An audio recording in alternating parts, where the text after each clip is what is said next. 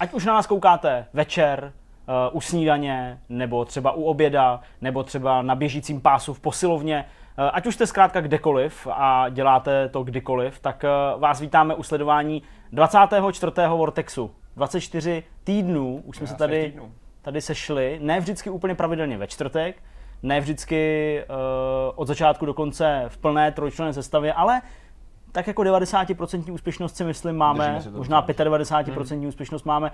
Eh, pánové, jak eh, jste přistupovali k natáčení 24. Vortexu? Příprava nulová. Uh, no já to jsem, na první dobrou. Já nemáme samozřejmě hromadu her, jako všichni jsme toho hráli strašně moc a nemáme vlastně pořád, kam jsme to dali, tak proto jsme to dělali. Je to tak, je to tak. Her je hrozně moc. Jirko, v jakých hrách se topíš? No nejvíc jsem se topil asi v Metal Gear Survive, tak o tom si budeme povídat. To byla největší časová investice a v momentě, kdy jsem myslel, jako, že jeho vody opustím no. a budu se uklidňovat eh, v demo verzi nový Jakuzy, šestky, Jasně. která teda na západě vychází s velkým spožděním proti zemi vycházícího slunce. Tak, tam už to bylo Vánoce 2016. Hmm. Tak uh, se přece jenom zase jako mm, zjistil, že ta, ten Metal Gear trochu zasek drápek, ale ne v tom smyslu, že bych začal objevovat nějaký jeho skrytý kouzlo, ale že zase jako jsem nějak začal být fascinovaný v jistých ohledech tou hmm. jeho nekvalitou nebo, nebo těma prvkama, díky kterým se nepoved. Ale k tomu se ostatně ještě dostaneme. Dobře, tak eh, Jirka japonský chybový fetišista. Eh, já jenom eh, doplním to, co se nepovedlo minule. Minule se nepovedlo povídat o Feudal Aloy a o hře Fey, nebo Fe, chcete-li. Takže o těch zase budu mluvit já, nebo hmm. minimálně o jedný z nich hodně a o druhý z nich trochu míň, protože tam už jsem zase na hraně nějakého toho chybového fetišismu a no uvidíte sami. A to si navíc ještě zabřednul třeba do uh, Farm Experta. Hele, já jsem, já jsem jako fakt zkoušel celou řadu her. Já jich vlastně mám hrozně moc. Uh, mám opravdu spoustu věcí, které se ke mně dostaly. Uh, Pure Farming uh, 2018 Farming, uh, jsem samozřejmě hrál. Budeme taky uh, mluvit o tom, jaký to je, nebo jakým způsobem to třeba připomíná nebo nepřipomíná nějaký jiný farmingový hry. Uh, mám prostě už chuchla, o kterým si budeme moc povídat až příští týden, protože je tam embargo. Uh, hrál jsem, hrál jsem uh, věc, která vyjde taky za pár dní, ale už je nějakou dobu v early accessu a jmenuje se to House Flipper. Je to v podstatě přestavba nějakých domů, hmm. jako, jako prostě to. Pak ještě jsem hrál jednu nějakou Transport Tycoon něco věc. Je, hrozně moc věcí. vr tituly pro PS. Prostě, pokud, jako, pokud někdo si myslí, že jako v únoru nevycházejí hry, tak, nebo v únoru, březnu nevycházejí hry, vycházejí a jich fakt hodně. Fakt hodně. Ale já hmm. myslím, že jako nic netrumfne Petra, protože hmm jak jsme si celý leta dělali legraci z toho, že Milestone, italský studio, který produkuje převážně závodní hry, MotoGP a motocrossy a tak dál, Ride taky dělali, takže zvládnou třeba 4-5 titulů do roka, tak teď jako myslím, že se dostali na úplně pědestál toho, co je možný, protože vydali v jednom týdnu, nebo my v jednom týdnu jsme se dostali ke dvěma novým hrám z produkce toho. A ještě nás čeká MotoGP 18 no, takže mají toho fakt dost. No a tím určitě nekončí, nevěřím, že by ještě to bylo rok. Dvě šílený, šílený. No tak eh, než si budeme povídat o hrách, tak eh, ještě určitě musíme zmínit, kdo bude hostem v dnešním díle. Eh, tím hostem bude Martin Vaňo. Nemůžeme posloužit tím, jaký ten rozhovor byl, protože trochu zvláštně budeme ten rozhovor natáčet až skutečně chronologicky v průběhu natáčení tohohle dílu, Možná. ale já si myslím, že můžeme říct, že ten rozhovor bude super. Martin Vaňo je člověk, který si prošel uh, například uh, týmem Bohemia Interactive, uh, dělal v Silicon Jelly, respektive v Dreadlocks a teď uh, v Praze se zabývá escape hrama nebo unikovými hrama uh, v společnosti nebo nějakým uskupení, uh, který se jmenuje Mind Maze, tak nějak tuším. Jo. Prostě spoustu zajímavých věcí, zase jako vždycky, tak pojďme na první téma. Minulý týden tady padlo, že vydání Metal Gear Survive vůbec nekopíruje jakýkoliv jiný vydání hry z téhle rodiny, s touhle značkou Metal Gear. Metal Gear Survive už od té bety smrdí obrovským průšvihem a asi se to potvrdilo. Uh, Jirka strávil týden hraním téhle hry, uh, už v úvodu naznačil, že ho u té hry drží něco zvláštního. Uh, co to přesně je a co je s tou hrou tak blbě, že o tom všichni píšou jako o jednom z největších failů snad vůbec v rámci téhle série. To asi jako už tuhle pověst tomu titulu nikdo neodpáře. Musím říct, že třeba Verdict, když bychom se podívali do zahraničí, jsou, a konec konců i k nám třeba, uh, jsou hodně různorodý, hmm. jo? že jako nemůžu zase říct, že by to jako jednoznačně bylo tak, že by všichni označili tu hru za propadák, nebo dejme tomu, že by se, ono se třeba hodnocení ustálo někde kolem 60%, nebo necelých 60%, mm. to se ještě může trochu hnout, protože těch recenzí není zas bůh kolik venku. V tuhle chvíli není to takový ten titul, že v jeden moment máš prostě třeba jen 50 recenzí, tady je to, já nevím, kolem 20 bych řekl, tohle to průměrné číslo zatím postavený na základě z těch nejprestižnějších webů. Ale střílí tam čtyřky a vystřelují tam i třeba jako známky jako 8,5, ale ty jsou teda pochopitelně v menšině. No, uh, ne, ne, ne, Verdict od Famitsu tam teďka mezi nimi není, jsou to normálně jako hmm. západní anglicky psaný weby, prostě uh, americký nebo britský. A tak nějak jako dokážu pochopit uh, důvody třeba, proč tu hru někdo chválí nebo kritizuje na všech stranách, ale to výsledné číslo, to samozřejmě už je jako takovou individuální věcí, tam se já přikláním rozhodně k tomu tvrzení, hmm. že ten titul je Eh, nepovedený než povedený. To, co zajímá spoustu lidí, je to Metal Gear Solid, nebo respektive Metal Gear značka, která je známá pro svůj příběh, pro svoje napojení, obšírnost v tom, jak, jak vypráví příběhy. Jak je vlastně hra napojená na, na tu mhm. stávající linku, která existuje? Je tam vůbec nějaký jako konex? Je to určitě můžeme jako nakousnout. Vlastně, že to bylo patrný už od toho prvního traileru, když uh, hru představili na Gamescomu uh, v Kolíně, což byl rok 2016. A uh, vlastně příběh hry navazuje nebo rozvíjí závěr Metal Gear Solidu 5, ale těch Ground Zeroes, to mm-hmm. znamená takového toho prologu samostatného, mm. kdy eh, se hlavní hrdina, eh, nebo Snake a hráč v jeho kůži eh, vrací na tu základnu, na tu Mother Base, tam probíhá nějaký ten útok, asi nechci úplně zabíhat do něčeho, co by někdo mohl označit za spoilery, ačkoliv se bavíme o prologu. No a tenhle ten moment přichází ke slovu ten náš hrdina, který eh, je téměř, ale nakonec zcela eh, vcucnut Vortexem, červí dírou, do záhadného světa v jiný dimenzi, nebo na pomezí dimenzí, který se jmenuje DT. Nebo DT ještě se to eventuálně dá číst. To je ten slavný český streamer. Dítej. ne, já nevím. tak zřejmě je to jeho svět, eh, pěkně, pěkně psychedelický svět. A jsou tam určitý návaznosti, jsou tam nějaký konexe, kterými se samozřejmě i Survive snaží odkázat na tu solid linku a dát mm-hmm. na vědomí hráči, že je součástí univerza Metal Gear, mm. ale pokud už tady něco odlišuje Survive od ostatní Metal Gearů, tak je to slabý příběh. Mm-hmm. Příběh je zcela jako zapomenutelný, je jako slouží jenom hratelnosti dokážu si i představit, že jako i pro výváře byl v podstatě někde na vedlejší koleji, že se, se chtěli to postavit hlavně na nějaké hratelnosti, která nakonec se taky není bůh ví co, ale mm. tu považovali za to zajímavý a potřebovali to prostě něčím obalit a pospojovat. Je to asi tak, jako kdyby si chtěl do Minecraftu najednou spát příběh. Mm-hmm. Jako jde to, můžeš ho vymyslet, ale to i vyšlo, jo. ta hra se Minecraft Story a fungovalo to celkem. Ale. Jasně, ale tohle není jakoby adventura, tady ten Rozumím, příběh prostě jasně. není tahounem, hmm. protože hmm. to hlavní je opravdu survival. Jasně.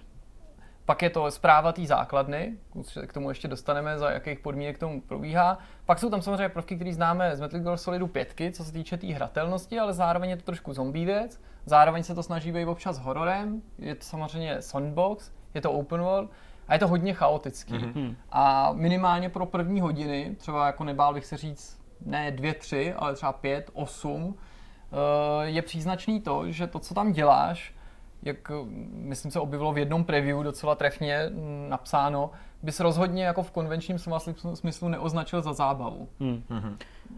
Já, Jirko, tě přeruším malinko. Hmm, já jsem s tou hrou měl zkušenosti jenom v té betě, uh, kde jsem nestrávil příliš času s tou hrou. Uh, tam byl vlastně jeden herní režim, nebo jo, byl jenom jeden, kdy vlastně se narodil v tom světě, nějakým způsobem si musel dojít nějaký základně a tu pak bránit před hmm. vlnou nepřátel. Je to hlavní herní mod téhle hry, nebo je to jenom nějaká jeho součást, nebo jak vlastně probíhá celý to hraní? Narodíš se ve světě a musíš bojovat proti zombíkům. To je taky dobrá otázka, ne úplně jako lehká na zodpovězení, hmm. protože ten eh, kop, který byl součástí té bety, tak ten je samozřejmě zastoupený v té hlavní hře taky, ale on je část, nebo ne, on je formálně oddělený od kampaně, kterou hmm. jedeš v singlu, Jasně. ale je s ní jako spojený pupeční šňůrou v tom smyslu, že ty, když tu hru začínáš, tak si prostě vytvoříš postavu a tu mhm. postavu sdílíš napříč singlem, respektive tou kampaní a tím onlinem. Dokonce ta postava nejenže tak vypadá, ale vstupuje do toho onlineu se stejnou výbavou, mm-hmm. se stejným inventářem a i se stejným skillem, což navíc hned od počátku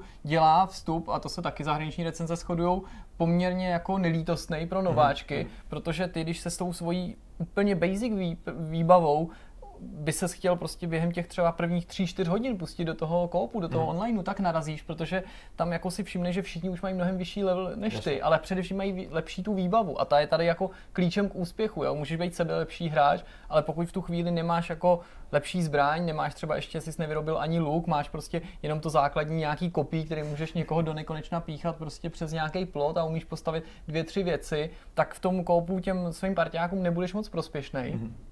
A naopak se může stát břímě, z tebe břímě, protože neustále umíráš, někdo tě musí stavět mm. na nohy, ale ani se tam nezvlášť nenapakuješ. Samozřejmě, Zajímavý je, že ten koop je nastavený tak, aby tam loot padal mnohem zajímavější než v tom singlu, jo? a je tam snadnější získat Jasně. jako zajímavé věci.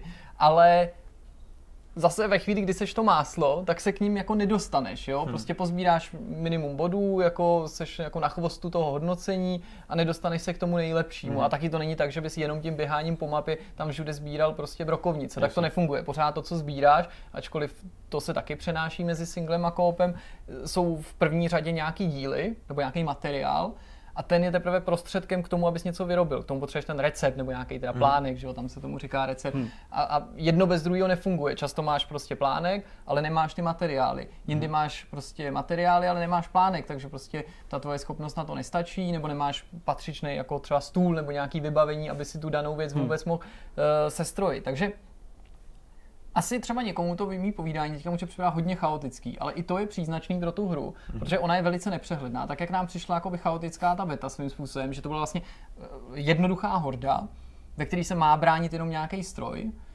jsou tam čtyři lidi, nebo s to mohl hrát sám, pravidla zdánlivě snadný a přitom prostě ten chaotický uh, inventář, mm. jo, ty pravidla takový jako překombinovaný mm, mm. a vlastně spoustu jednoduchých věcí tam děláš složitě, tak to platí pro celou tu hru, i pro ten single, ale pro hru jako celek, že prostě relativně snadné věci se tam dělají obtížně, část věcí není vůbec vysvětlená, v tomhle je ta hra taková jako staromódní, až jako archaická, že prostě ačkoliv je prošpikovaná tutoriálama, tak najednou pro jistý prvky v té hře žádná nápověda neexistuje, což mi přijde jako, že už je dneska takový jako nešikovný poměrně, že, že nějak ty výváři na toho zákazníka uh, nemyslí. Jo. A zvláštní je, že ten kóp je svým způsobem jako cítit, že by měl být asi něco, co přetrvá, kam se budeš pravidelně vracet, hmm. ale já bych neřekl, že je lepší částí té hry.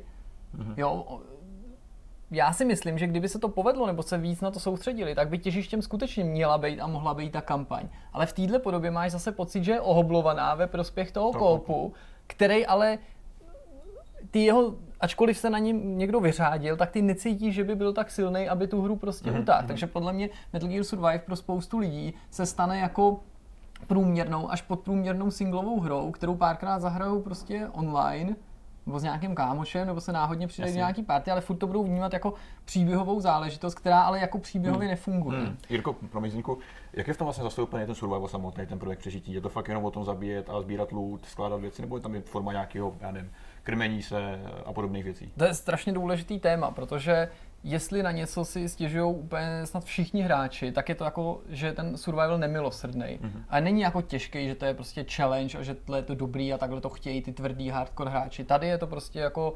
neuvěřitelně dej disbalans toho, mm-hmm. jak jsou ty potřeby té postavy, kterou hráč ovládá jako nastavený. Mm-hmm.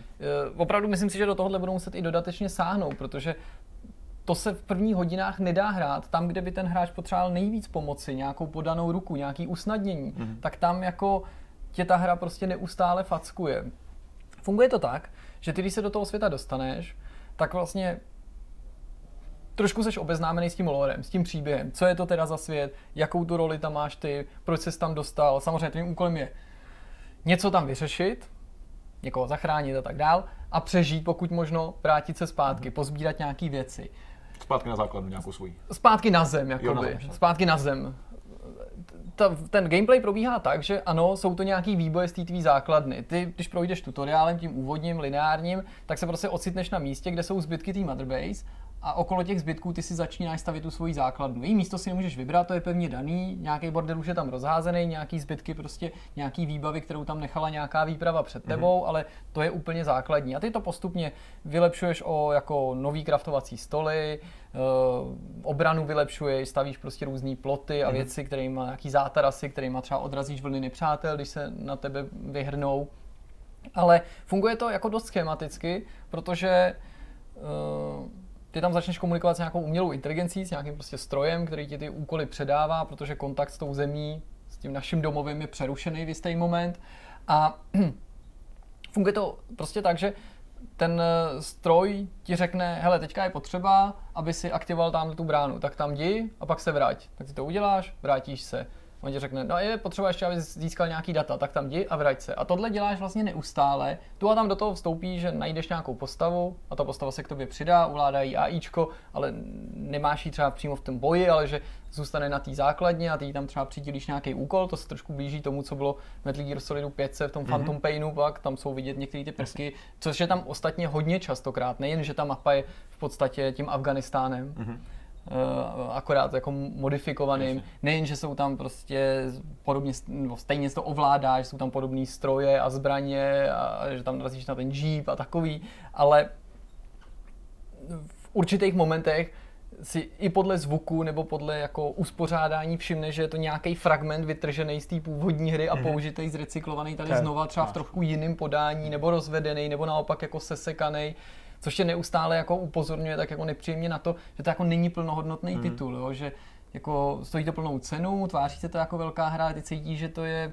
prostě něco takového, co stojí na vedlejší koleji. No pořád hmm. nejvíc bych to musel přirovnat k nějakému modu, jako, nebo jo, nějaký hmm. fanouškovský hmm. modifikace, která vychází z nějakých jako funkčních hmm. věcí. Hmm. Hmm.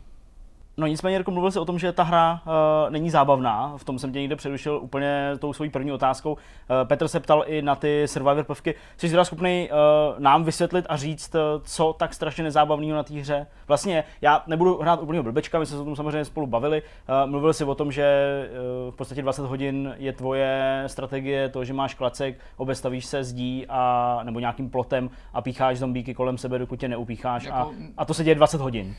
Ne, nepříliš přehnaně normálně řečeno, jako to fakt takhle dlouho probíhá, jo, protože toho, toho materiálu je tam prostě strašně málo a představa, že by si třeba po 30 minutách už jako stavěl vyloženě tu základnu a vyráběl si střelný zbraně je úplně jako lichá. Hmm. Ty když seš někam vyslaný, tak tam hmm. máš většinou něco třeba aktivovat a než to aktivuješ, tak se podobně jako v té hordě koopový spustí odpočet, kdy tu danou věc musíš bránit. Jo? Což je přesně takový spíš jako online prvek mm, ze Siglu, mm. na takovéhle věci nejsme zvyklí, není to úplně chytrý. A to prostředí je nastavený tak, že se nedá bránit moc dobře, začnou na tebe dotírat ty nepřátelé, ale ty nemůžeš jako utíct nebo se jim jenom bránit, protože oni napadají ten stroj, který ty se snažíš aktivovat a samozřejmě ho okamžitě zničí. To znamená, že úplně základní strategie, kterou ale používáš opravdu několik hodin, je, že sebe, ten stroj nebo nějaký kus toho území oplotíš a pak prostě čekáš, až k tobě ty, ta horda tupě naběhne, protože ta nemá v podstatě jako žádný AIčko, to je takový stádo, že prostě když je vidíš běžet k tobě po nějaký cestičce nebo nějaký, jako po nějaký fiktivní trase, tak když jim jeden díl toho plotu postavíš do cesty, tak oni ho neobejdou a dotírají na tebe přes ten plot, což je ale v podstatě pro tebe no. dobře. No jasně no. No jakože jsou takhle blbí nebo takhle jako vymaštěný, že jo, když mají ten krystal hmm. místo mozku, tak asi. Hmm. No, ale to je v podstatě jediná tvoje šance taky, jak je upižlat na hmm. začátku, hmm. protože ty seš jednak nesmírně zranitelný a oni samozřejmě jednotlivě nejsou vůbec nebezpeční, nebo jako jednotlivce, ale v tomto množství tě jako zlikvidujou, ale hlavně jsou nebezpeční nějakému tomu zařízení, který ty se snažíš aktivovat a ty, když tam naběhne prostě 50 jako hmm. zombíků a začnou prostě mastit tebe a ten stroj, tak to jako bys neměl hmm. šanci hmm. jako je včas jako zabít. Ale kdyby se mi něco takového stalo ve hře, tak eh, si zákonitě řeknu, že jsem asi blbej, že mi to nejde, eh, že něco dělám blbě. Snažil se třeba najít, já nevím, jiný názory někoho jiného nebo jiný dojmy někoho jiného, případně nějaký no, videa nebo nějaké věci. Jo. A fakt je to takhle jako plošně no, opravdu. No jasně, no překvapilo mě, že když, když jsem Nikdo nemá řešení. do prvních nějakých recenzí, neříkám, že řešení není vůbec, mm-hmm. ale že, že, jsem vlastně jako nacházel ohlasy a příběhy lidí, kteří se shodovali s těma jasně. mejma, přesně v tomhle smyslu, i po x hodinách prostě můj hlavní zbraní klacek a můj hlavní obranou prostě pletivo, který postavím přímo před sebe. Uh, I po x hodinách uh, neustále piju jako uh, skaženou vodu nebo neprofiltrovanou, ne, nevyčištěnou a následně zvracím. A to je právě o tom ještě, jak je, jako tragicky jsou nastaveny ty survival prvky, protože tam se musí starat o tři věci.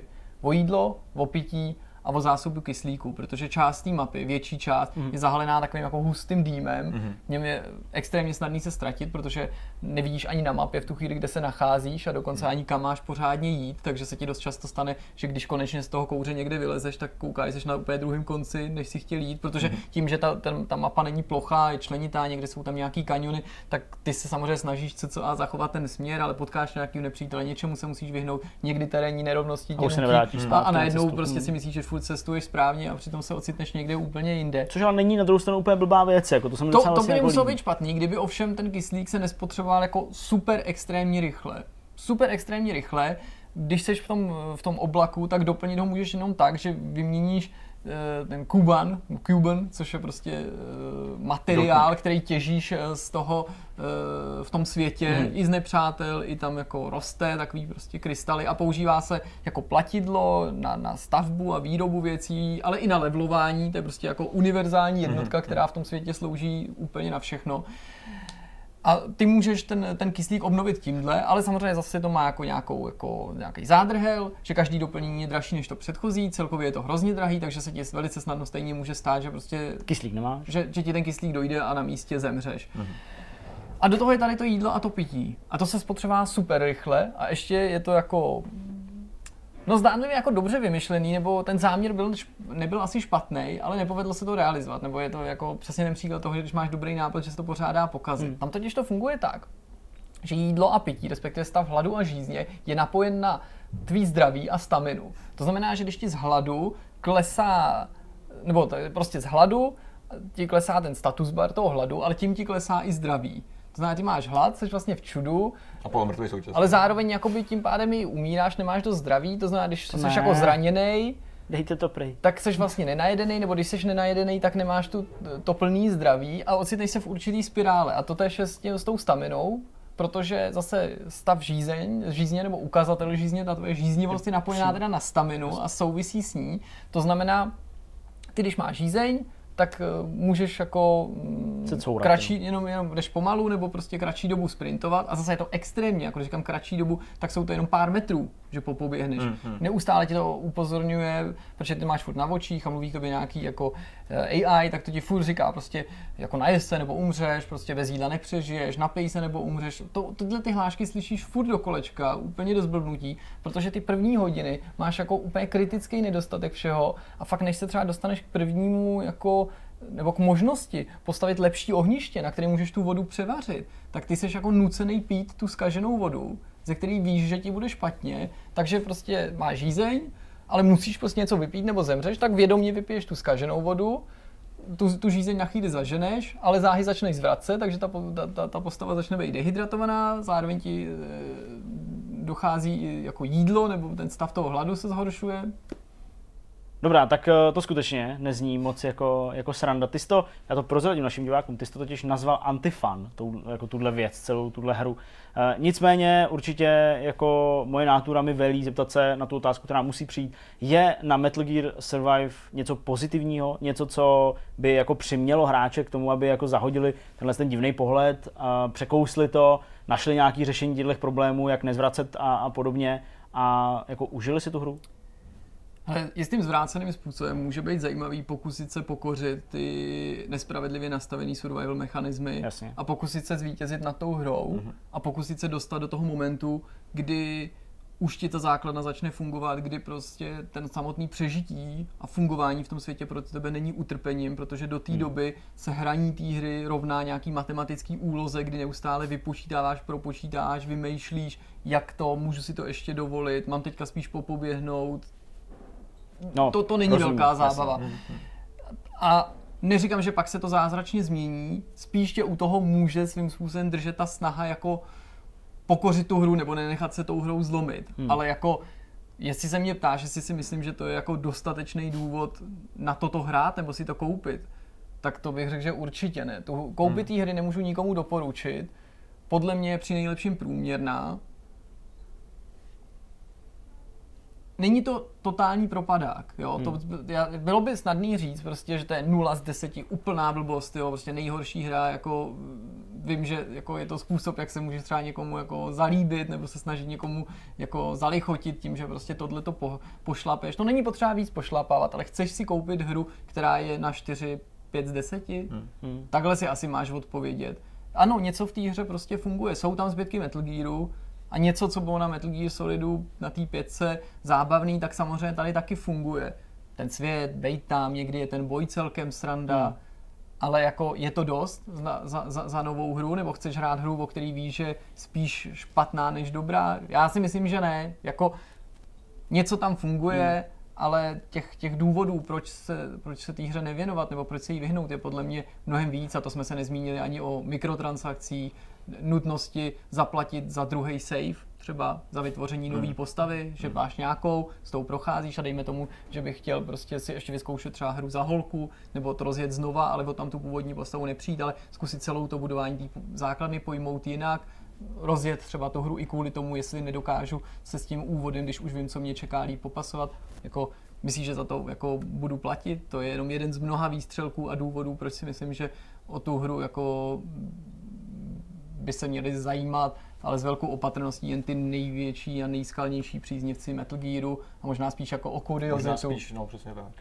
No, to je hezký teda, tak to moc pěkně dopadlo. Uh, tušili jsme to z bety, uh, nakonec se tak teda stalo, takže přijměte Jirkovo varování, no a my se teď přesuneme na další část našeho pořadu a nebudeme to přehazovat nutně, dorazil do našeho studia už náš host, takže jdeme na rozhovor.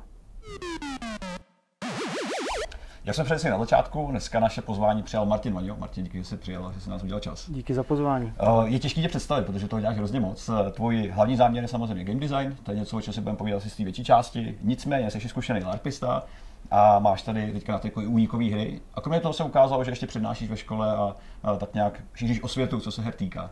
Snažím se. Snažíš se a snad poctivě. Uh, my se teďka vrátíme, ale úplně na začátek. To je takový naše tady uh, náš krok, který vždycky děláme, protože pro spoustu lidí i pro nás tady je docela inspirativní. Jak jsi vlastně dostal k tomu, co teďka děláš, co děláš už dlouhý léta. Nicméně, kde jsou začátky her? Ještě ne ty kariérní, ale třeba ty, co jsi vlastně, kde jsi začal prostě hrát a co to bylo? No tak já jsem byl takový ten teenager, co prostě do 16 let seděl každý den u počítače a nebylo ho od něj možný odervat. Znám. A A pak jsem jako v těch 16 jsem zjistil, že existují jako holky a že si s nimi jako povídat a různě s nimi randit, takže ten počítač trošku ustoupil do pozadí. A tak to byly jako gamerský začátky. Hmm. A pak jsem se v roce tuším 96 vyšel ve skore památný článek o LARPu, Jasně. který asi byl hodně jako přibarvený, ale uh, hrozně mě a spoustu lidí natknul právě do dělání LARPů, hmm. takže jsem někdy v roce 96 6, 17 letech zač se vrhnul jako do LARPů, hmm.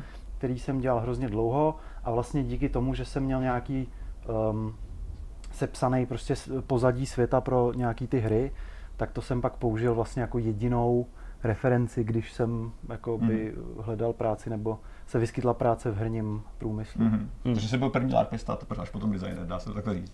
No tak jakoby ne, že by, ne, že by člověk nemusel game designovat ten LARP, ale jakoby Nedělal jsem to nějak jako strukturovaně a hmm. organizovaně, bylo to spíš takový intuitivní design, ale vlastně vždycky, když jsem to dělal, tak jsem si říkal, že mě to jako baví a že to je jako pěkný a že je škoda, že mi to z toho někdy nebude hmm. nic jako hmm. praktického, hmm. tak to se ukázalo, že vlastně nakonec to k něčemu bylo. Hmm. Já bych se u toho LARPu klidně zastavil na nějakou chvilku. Eh, je to určitě velká část tvého života, eh, určitě hodně zajímavá část. Eh, co nejzajímavějšího ve smyslu už takového toho právě game designu, nebo alespoň toho zárodku toho game designu, si zažil v LARPech?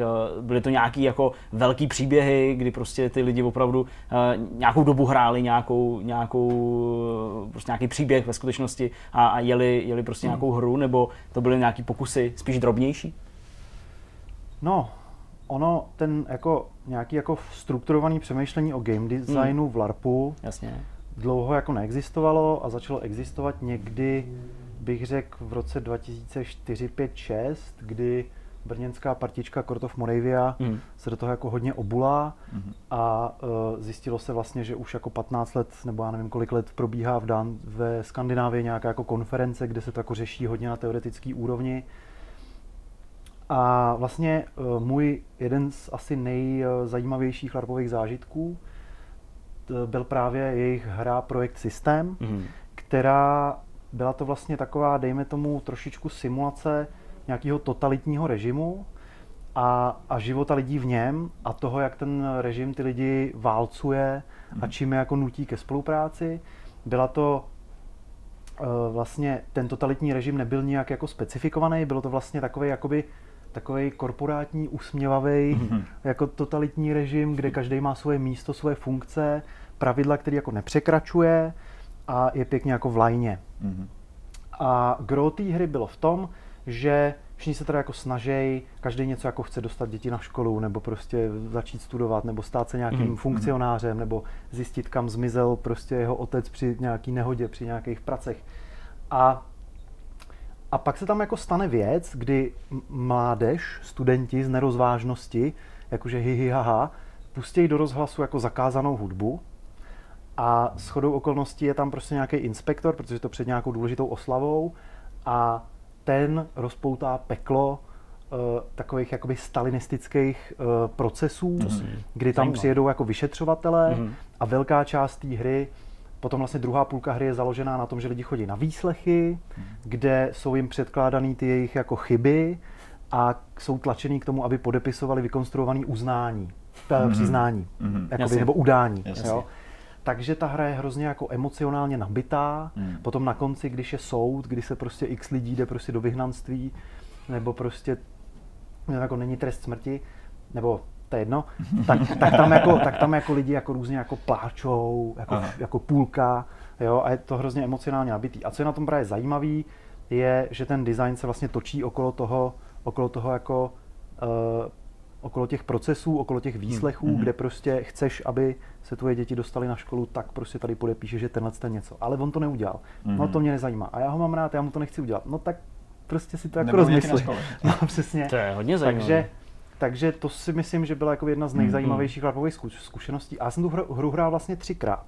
Jednou jsem ji hrál jako hráč, mm-hmm. kdy mě tam prostě jako buzerovali. Jednou jsem jí hrál, a to bylo jako super.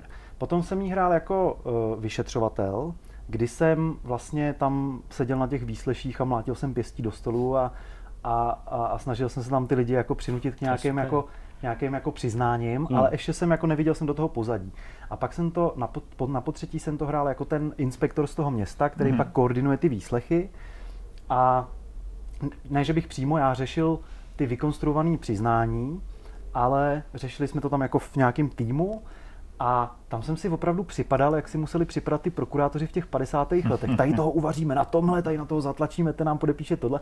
Takže samozřejmě to bylo jako pro tu hru, jo, ale byla to jako všechny tři, byla jako zajímavá zkušenost. Už jsem prostě zažil svůj první výslech, už jako vím, že na výslechu mám držet hubu a prostě neříkat nic. Prostě. To je skvělý. A už vím, jak se prostě vykonstruovávají tyhle hmm. ty jakoby obvinění a a prostě zkusil jsem si, jaký je to být zlej na lidi a že mi to jako moc nejde. No.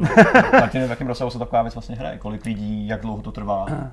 Tak tohle konkrétně byla, byla hra, která začínala poměrně jako rozsáhlejma dílnama, kde si mm-hmm. jako vlastně uh, byla vysvětlovaná ta realita toho světa a ty různé sociální role, zpívala se hymna, jo, která byla jako součástí toho a to trvalo, myslím si, myslím si jako odpoledne, večer a dopoledne mm-hmm. a potom ta hra byla, tuším, že 24 hodin. Mm-hmm. Jo. Jsou samozřejmě hry, které jsou delší, Jasně. Uh, jsou hry, které jsou kratší a bylo to, myslím, že hráčů je tam 50. Mm-hmm. Jo, takže to je taková jakoby středně velká hra mm-hmm. na naše poměry. A pak existují samozřejmě jako masové akce, prostě nějaký, já tomu říkám, uh, akční fantasy, prostě Jasně. bitvy, bitvy z Pána mm. prstenů, kde jako není žádný moc složitý příběh, jenom se tam jako prostě lidi v jednotkách se tam jako bojujou. Jasně. A, a pak jsou jako malý, komornější hry, kde se, který se jako daleko víc soustředí na ty jednotlivé postavy, mm-hmm. nebo, nebo právě hry toho středního formátu, jako je tahle, který některý se mají, některý tomu se říká high resolution LARPing, že prostě ta role je opravdu propracovaná a ty mm-hmm. vztahy těch lidí jsou předem připravený velmi propracovaně, nebo jsou v téhle velikosti od, já nevím, 30 do 100 lidí se dělají ještě jakoby jako sandboxový, mm-hmm. v podstatě dálo by se říct open world hry, hlavně třeba postkatastrofický, mm-hmm. kde vlastně ty lidi jsou v nějakém světě, který jim nabízí nějaké možnosti a co oni s nima udělají na nich. Jasně. Mm. To je nějaká obdoba našeho českého Junktownu, že pokud asi znáš. Eh, Junktown znám velice dobře. Poloviční festival spíš než, eh, než LARP. Junktown, není, Junktown ve skutečnosti je hlavně festival, hmm. Já teda se podílím na organizaci Junktownu, moderuju, řeším tam přednášky a komunikaci s zahraničníma hostama. A Junktown je prostě čistě festival, Jasně. ale tím, že jsou jako všichni v rolích, nebo hmm. v rolích v kostýmech a vlastně celý je to jakoby úžasná dekorace, tak se, a, a většina těch lidí jsou jako larpaři, nebo hmm. půlka těch lidí hmm. vědí, co je larp, nebo počítačová hra, Stalker, že jo, Fallout Jasně. a tohle, Jasně. tak eh, se tam vyloženě nabízí nějaká jakoby, nějaká jakoby larpová část, jo. takže hmm. jsou tam různý jako souboje, jsou tam, je, je tam, je tam jakoby vlastně taková něco mezi jako jak to nazval jako gamifikace festivalu ve formě jako LARPu, mm-hmm. že je tam nějaký jako globální příběh, který nemusí člověk sledovat a může si ten festival stejně užít, ale může se do něj zapojit Jasně. s různou mírou intenzity. A, a to se jakoby velice intenzivně připravuje už na příští mm. rok, teďka mm, mm, nějaký dva hmm. měsíce. Mm. Mě, promiň, Zdenku, uh, promiň, že tak skočím. Jasně. Mě by to zajímalo jako game designer, uh, jsou nějaký paralely mezi designováním virtuálních her a řekněme třeba LARPů a podobných věcí? Má to nějaký společný prvky, který, uh, který využiješ v obou případech? No, to je jakoby velice dobrá otázka, protože ve skutečnosti jako hnedka bych chtěl odpovědět, že moc ty styční body tam nejsou. Mm-hmm. Protože přeci jenom eh, hlavní asi rozdíl je v té míry interakce. Jo, zatímco ve hře mám jako nadefinovaný nějaký možnosti, jak interagovat s tím herním světem. A když dělám, a když něco nějak obcházím, tak je to jako bug nebo, hmm. nebo Goat Simulator, ale to je prostě jiná prostě věc, to jeden velký, je prostě bug. A když to, v tom, když to v tom LARPu je potřeba přímo počítat za s tím, že ty lidi budou vymýšlet jako způsoby interakcí a budou chtít způsoby interakcí, který jsem já jako organizátor třeba nepředpokládal. A, a potom taky to, že eh, ten LARP umožňuje daleko širší, jakoby daleko větší míru interpretace toho, toho, eh, toho materiálu herního vlastně tím hráčem. Hmm. Jo? Já si můžu v počítačové hře říkat o nějaký postavě, že to je prostě jako, že se mi nelíbí, co dělá, nebo že se mi líbí, co dělá. Jo? Nebo můžu hmm. třeba být zlej nebo hodnej. Ale nemůžu dělat úplně cokoliv. Jo? Když to v tom LARPu v rámci těch možností, co mám jako fyzicky, tak tam ty lidi opravdu vymýšlejí jako věci, na který, když, to ta hra, když je ta hra, některé hry to jako neumožňují, hmm ale stejně někdy jsou ty postavy opravdu jako dost naskriptovaný až do té míry, že mám třeba scény a před každou scénou si přečtu, co bych jako zhruba měl dělat. A i v tom ty lidi jsou schopni jako vymýšlet jako Nějaký, věci, které mm, nikdo jako nepředpokládal. Mm. A pak je otázkou, jak je ta dobře, dobře ta hra nadizajnována, že to jako vadí nebo nevadí. A pak jsou ty jako otevřené hry, kde vyloženě se od hráčů chce vlastní iniciativa mm. a, a kde mají prostě jakoby možnosti opravdu široký ty interakce s tím, s tím světem. A takže jakoby já tam ve skutečnosti moc styčných ploch nevidím. Mm-hmm. Přestože teda existují samozřejmě uh, LARPy inspirovaný hrama počítačovejma, tak uh, ty často narážejí na to, že prostě ty jakoby virtuální kouzla, co můžu jako dělat v té počítačové hře, v té realitě jako moc nejdou. Mm-hmm. Uh, O LARPu bychom se asi mohli povídat eh, hodně, hodně dlouho, si myslím. Eh, já bych jenom tenhle ten blok eh, a ten přechod pak k těm videohrám ukončil jenom tím, co asi teď musí logicky napadnout skoro každýho, kdo s tím třeba nemá zkušenost, ale zaujalo ho to. Pro mě je to nejblíž asi k nějakým jako tradičním celotáborovým hrám, který se fakt hráli jako skoro až jako roleplay a podobně. Co by měl člověk udělat, když prostě by to chtěl vyzkoušet? Má je, je nějaký speciální, já nevím, web svazu larpistů nebo něco takového tady, kam by prostě mohl zavítat a dostane nějakou sadu informací, na koho se obrátí ve svém regionu a, a tak dále? Uh, jako existuje takováhle infrastruktura, ale je taková trošku, není to úplně jako user friendly. Jasně. Uh, existuje, existuje LARP.cz, kde je, kde je kalendář akcí, kde hmm. je jako většina akcí, ale to, když si jako otevřete, tak eh, to může působit až trošku jako, až trošku jako takovým jako zahlcujícím dojmem, že vlastně mm. nevíte, co, je tam jako strašná spousta věcí mm. a vy mhm. vlastně nevíte, co jako pořádně jako hledáte. Pak existuje, pak existuje jako různý uh, menší, pak existuje skupina na Facebooku, Jasně. LARP.cz, kde chodí nějaký pozvánky na akce, existuje skupina na Facebooku na pozvánky na akce a ale pro někoho, kdo třeba jako nemá moc času a nechce se tím jako moc zabývat a chce si to jenom zkusit, tak existuje, ta, a teď mě zabijou kamarádi, myslím, že hraj LARPy, hraj LARPy.cz, nebo hraj LARPy.cz, omlouvám se za komolení webky. A nestihl jsem se připravit. A, a to je iniciativa, existuje takováhle v Praze i v Brně a oni prostě pořádají jednou za nebo dvakrát, třikrát do měsíce, nebo jednou do měsíce podle toho, jak hmm. mají čas, tak pořádají právě ty komorní larpy, hmm. kde ta investice ze strany hráče je jako minimální, nestojí to ani moc peněz, stojí to většinou pár stovek. A není, pokud je na to potřeba nějaký kostým, tak, va, tak ho tam jako dostanete, nebo vám řeknou, vem si jako černý věci a bílou košili. A to si člověk může prostě na odpoledne zkusit nějaký nějaký LARP. A plus existuje hrozně zajímavá věc, která se jmenuje LARPová databáze. Mm-hmm. Je to jako je to jako odpověď LARPů na eh, ČSFD a IMDB a tyhle ty věci, mm-hmm. kde, kde existuje jako seznam her. Může si člověk přečíst, o čem zhruba jsou, jak od těch autorů, tak jsou tam recenze uživatelů.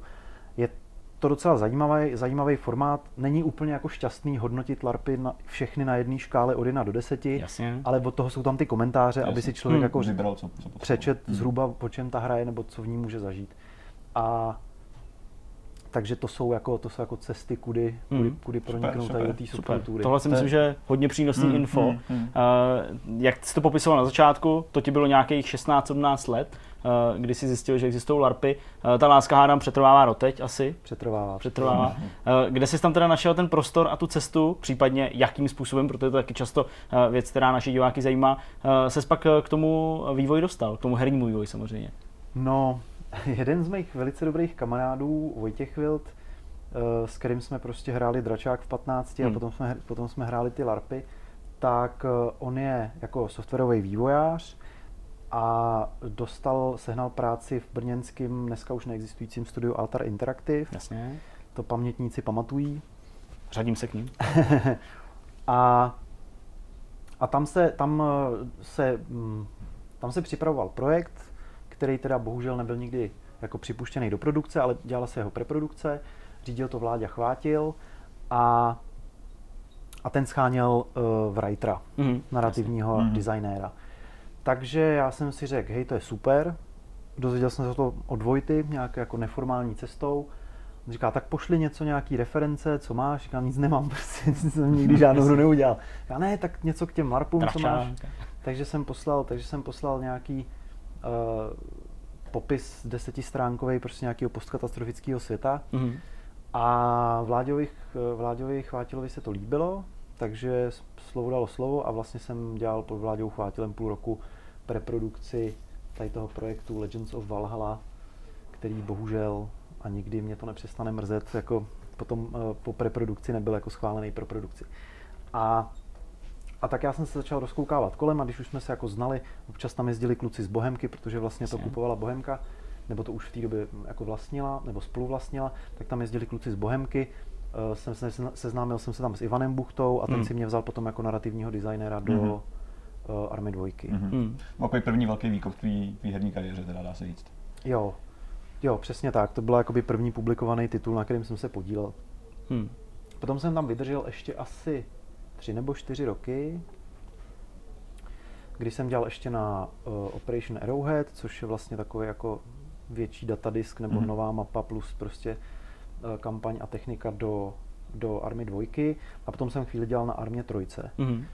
Ale pak, pak se jako ukázalo, že vlastně jako, jako, jako writer na těch vojenských simulacích vlastně není moc mm. co to je právě jako to, co jsem chtěl ptát, no. jo. Mm. A, a vlastně vlastně jsem tam měl takový pocit jako nenaplnění mm. a, a tak mě ta práce jako nebavila, takže mm. jsme se jako dohodli, že prostě to nemá cenu lámat přes koleno a prostě odešel jsem. A pak jsem chvilku freelanceril, chvilku jsem byl v Keen Software Houseu na Miner Wars. Jasně. A pak jsem prostě konzultoval nějaký mobilní hry a jedna z nich bylo právě Silicon Jelly, který v té době dělali svoji první věc, Click and Gun, a takže na to si mě najali jako konzultanta a pak když se ukázalo, že mám vlastně spoustu času, tak, eh, tak si mě najali prostě jako na full time jako herního designéra. Mm-hmm. A tam vlastně na těch mobilních hrách ta narrativita je taková jako zvláštní, jo, protože mm. je jako dost eh, maličká. Mm. A tak já jsem to bral jako výzvu, jak prostě, ří, jak prostě přesvědčivě vyjádřit příběh třema obrázkama nebo prostě desetisekundovým mm. videem. A to byla práce, která mě bavila hodně protože tam byl skvělý tým talentovaných lidí uh, a vytvářeli jsme vlastně takovou jako adventuru Mimpy, Mimpy, jo, jo, jo, trošku jako psychedelickou mm-hmm. Mimpy a Mimpy mm-hmm. Dreams, no. Jasně. Tak no a pak jsem teda v Silicon Jelly, Silicon Jelly nějakým způsobem jako skončilo. S, Teďka Dreadlocks, jo? Teďkonc, teďkonc právě, teďkonc právě, ono to je tak, že že Dreadlocks převzalo ty jako uh, IPčka, co Jasně. mělo Silicon mm-hmm. Jelly, protože to má jako stejného uh, majitele nebo investora. A ale část jako, ale, ale ten tým jako hmm. takovej, tak jeho jakoby větší část se pak nějak dala dohromady právě v Diver Labs, který teďka dělají, eh, teďka chystají otevření nějaký pro Hemlis expozice virtuální reality Golema, hmm. nebo nějaký hry prostě a, a dělají jako pro, pro virtuální Jasně. realitu. Mm-hmm. Hmm. Martin, mě zajímalo ten přechod uh, vlastně z designování velkých píšičkových her, jako byla právě Arma, přechod na ty mobily. Co to prostě pro tebe tou dobu znamenalo? Ty si říkal, že jsi hrál nějakou výzvu, už tě to prostě nebavilo. Co no. jsi tam jakoby reálně našel, víš, jako když jsi přecházel do toho mobilního vývoje. Ty rozdíly jsou docela znatelný, že když, když přecházíš právě jako designer z tady velké věci do něčeho, co musíš eh, kompaktně uchopit a, a pracovat s tím. Jo, ty rozdíly byly obrovský, ale co mě na tom, co mě na tom lákalo, bylo to, že zatímco ta arma byl prostě jako už v té době, kdy Bohemka byla oproti tomu, jaká je dneska relativně maličká, hmm. Tak už tehdy to bylo prostě strašně moc lidí. Hmm a, a ten, ten eh, výrobní proces a designový proces byl jakoby velice komplikovaný a, a člověk často měl pocit, eh, že vlastně na ten výsledný produkt nemá moc jako vliv, nebo že do toho nemá hmm. co dát, protože se tam vždycky někde jako postrácí v různých jako rozhodovacích procesech. A, a to je samozřejmě normální u těch velkých projektů. A tady to Silicon Jelly, to bylo, v té době to bylo jestli šest lidí, hmm. jo, takže tam, tam ta atmosféra pracovní byla úplně jiná. Eh, nebyl problém cokoliv prostě s kýmkoliv kdykoliv probrat a, a něco jako změnit. Ten vývoj byl daleko agilnější. Hmm. A byla to pro mě jakoby, bylo to pro mě jakoby prostě něco jakoby čerstvého, nového. Hmm. Ale stejně jsem jako po dvou, po třech letech, nevím ani přesně, jak dlouho jsem tam byl, tak jsem zjistil, že jako nejsem člověk, který, který by naplňovalo život prostě u počítače. Což prostě, přiznejme si to, vývoj počítačových her je, že člověk prosedí no. život u počítače. Mm. Je to tak? A navíc ty projekty trvají hrozně dlouho. Jo. I nejjednodušší mobilní hru nejde udělat prostě dřív než za půl roku a to ještě jako spíš hratelný prototyp než jako finální vypolišovanou verzi. Mm. A na tohle to já prostě jsem zjistil, že to jako není něco, co, by, jako, mm. co bych dokázal dělat prostě poctivě dlouhodobě. A spíš jsem se právě začal po, ohlížet po něčem, že já mám jako Eh, já jakoby mám rád veřejné vystupování. Mm-hmm. Jo? Nevadí mi mluvit před lidma a rád si s lidma povídám a prostě mám rád humor. A takže jsem jako hledal různé cesty, jak bych mohl jak bych mohl se nějak jako uplatnit v filmesměru. A jednak mě teda vždycky posílali všichni na nějaký konference prezentovat ty hry, protože mi to prostě jako nevadilo a bavilo mě to. A Dobrý, jsem to tady málem zboural. Žertovná vložka. Ano, prostě, přesně tak. A takže, takže to mě jako bavilo, díky tomu jsem jakoby možná trošku jako známější, než si jako zasloužím, ale prostě to mi nevadí. A taky jsem díky tomu začal učit a dostal jsem se k tomu moderování. Takže já ještě jako moderuju FutureGate, a, což je festival sci-fi filmů a právě ten Junktown. Hmm. A, uči, a to učení je vlastně taky jako, že mě víc baví to, o tom jako mluvit s lidma, než, než prostě sedět na tom zadku a Datlovat do klávesnice. Hmm. Ještě než se uh, přesuneme k tomuhle tomu nepočítačovému světu, tak uh, jenom taková jenom jako drobná otázka v tom ohledu, jestli jako je to třeba u tebe ve vlnách a jestli třeba je šance, že se uh, teďka po projektech, který děláš, jak se dostaneme za krátkou chviličku, uh, třeba zase vrátíš uh, k tomuhle vývoji počítačových her nebo mobilních her, i když chápu, že je to asi možná složitý říct, protože člověk prostě dopředu nikdy to asi neodhadne. Hele, uh, existuje takový, jako jsem si všiml takového fenoménu, hmm. že uh, mám už minimálně dva kamarády, který si řekli, ale počítačové hry, budu dělat něco jako budu dělat něco jako jinýho, něco jako hmm. míň jako hra, s hraním si, prostě zkusím tady, já nevím, startupy, nebo zkusím tady hmm. nějaký prostě bankovnictví. A, a ty jako třeba po, po roce zjistí, že mají vlastně jako absták z toho dělání těch her, jo. že vlastně to bylo jako dobrý a že vlastně hm, nějaký apky tady radši budu dělat hry, jo tak u mě se to zatím neprojevuje. Hmm. Třeba to přijde. Třeba to, ještě. třeba to přijde, ale kdybych měl být upřímný, tak eh, si myslím, že se to asi spíš jako nestane. nestane. nestane. Hmm. Dobrá, tak eh, pojďme tedy do toho nepočítačového světa, který teď eh, pro tebe je aktuální. Klidně bych to hnedka vzal Plzní a místem, kde tedy přednášíš na vysoké škole, jestli to všechno říkám správně. Říkáš, no. Co přesně můžou posluchači tvých přednášek slyšet? Co jim říkáš hezkýho? No, Eh, je to ten uh, kurz je semestrální, hmm. jmenuje se jmenuje se, uh, ano. to bych mohl vědět z hlavy, jmenuje se uh, Design počítačových her a učím to na fakultě umění a designu Ladislava Sutnara na ateliéru profesora Barty. Je to ateliér animace a interaktivní tvorby. Mm-hmm. To je zasekaný hodně hluboko teda tenhle ten, tenhle no, ten, ten takže, kurz. takže vlastně já učím na umělecké škole mm. herní design. Mm-hmm. Jo? A vzhledem k tomu, že je na to jako půl rok, kdy se nedá v podstatě nic moc probrat jako do hloubky, a vzhledem k tomu, že já ani nejsem žádný jako zběhlej teoretik, že jako vím, že existuje nějaký uh, Jesse Shell, Jasně. kterýho jsem si jako prolistoval a co mě zaujalo, to jsem si přečet a to, to, to, to tak asi je všechno tak, eh, tak tam jakoby reprezentuju ty jakoby praktické znalosti a takový to, co Ale prostě člověk musí vědět, mm, aby to mohl mm. dělat. A takže to vlastně jakoby crash course herního designu od jsou tam lidi, kteří na tu hodinu přijdou a vlastně vědí, co je jako Mario, Hat Nanoky, jo, a, a, a Counter-Strike a Kingdom Come, protože se o tom teďka píše jako v blesku. Jasně. A, nebo všude. všude. A, I Pornhub tím byl nějak ovlivněný. Jako. tak nějak. No a, no a takže vlastně, takže vlastně to je takový jako crash course, hmm. kde kde se jim snažím jako říct od každého trochu. Jo? Na začátku je nějaká herní historie a jaký existují žánry, eh, potom, potom něco o herním designu, o tom, jak tu hru promovat, jak o ní mluvit, jak vůbec jako, hmm. že je potřeba jako umět o ní říct třema větama, čím je jako zajímavá, což třeba spousta jako lidí, co publikuje na Steamu, tak jako neumí. A uh, až, až po, jakoby, až po nějaký, jak, jakým způsobem funguje narrativita, protože přece jenom jste jako filmaři, nebo Jasně jakým způsobem teda ve hrách funguje narrativita, vyprávění a pak takové jako věci jako produkce, technologie trošku jako z vlaku, aby, aby, mm-hmm. aby mhm. jako věděli, kdyby náhodou... Byla... Opravdu no. jsem zabýval, jasně. A, a důležitý ale je, že to jsem měl mohl říct hnedka na začátku, že totiž já souhlasím s myšlenkou jednoho slavného člověka, jehož jméno mi jako uniká v tuhle chvíli, který řekl, že pokud se člověk chce, byl to filmář, buď to Wim Wenders nebo Jim Jarmusch, nebo někdo úplně jiný.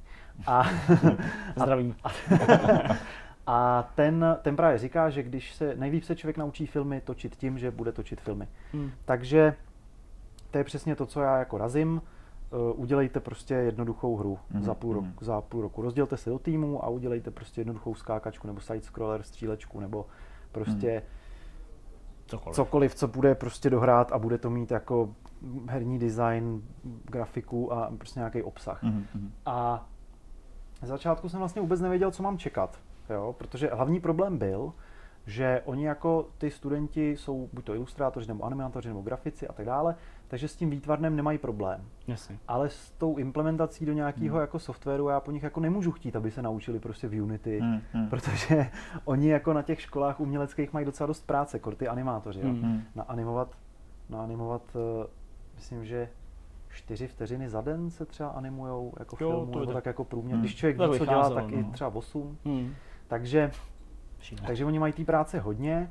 A naštěstí teda se to nějak jako podařilo sflikovat, že já mám bráchu, který umí prostě v Godotovi, já mám bráchu, který hmm. prostě jo, já jsem, já jsem dělal něco v Game Makeru, takže nějak se to jako to. A vzniklo, vzniklo v první rok asi pět her, fantastický. A druhý rok už to bylo lepší, protože z fakulty aplikovaných věd přišli studenti aplikovaných věd, kteří měli kurz Unity paralelně aha, s tím. Aha. Takže tam to bylo víceméně bez problémů, respektive byl stejný problém jako vždycky, že ten člověk se na to může jako vykašlat a ten zbytek týmu je nahraný, což se jako vždycky u jednoho projektu hmm. za ten semestr zatím stalo. A letos to bohužel tak nebude, tak uvidíme, co. Máme tam teda tři studenty, hmm který to jako nemají vůbec jako v rámci kurikula, ale prostě ten vyučující jim to třeba ochotný uznat do jako jiného předmětu. Mm-hmm. Takže uvidíme, co z toho vyleze. No. Zatím to vypadá, že budou minimálně čtyři týmy a jsme na začátku. Dneska jsem jim vyprávěl to... o Arkanoidu a prostě a Space War a jo, tak a není proto Martin třeba těžký eh, jako pro letitýho game designera vyprávět lidem, kteří třeba nemají ke hrám vůbec žádný vztah? Není tam třeba taková určitá překážka v tady tom? No, to bych neřekl. Já totiž, já totiž jako, mně se právě jako líbí snažit se těm lidem jako ty věci předat nějakou jako jednoduchou formou, tak aby, tak aby to jako byli schopní strávit. Mm-hmm. A, a vlastně se je snažím tak jakoby pro ty hry trošku natknout, takže si tam jako občas pouštím do nějakých jako historek a mm. nějakých jako analýz jako nějakých věcí, pouštím jim tam videa z YouTube. Máš všichni rádi. Gameplay, úspěšný, to, jako, myslím, už v tuhle. to jako funguje, no.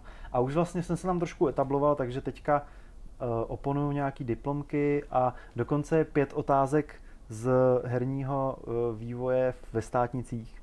Mm. Zatím ještě nikdy jako nepadly.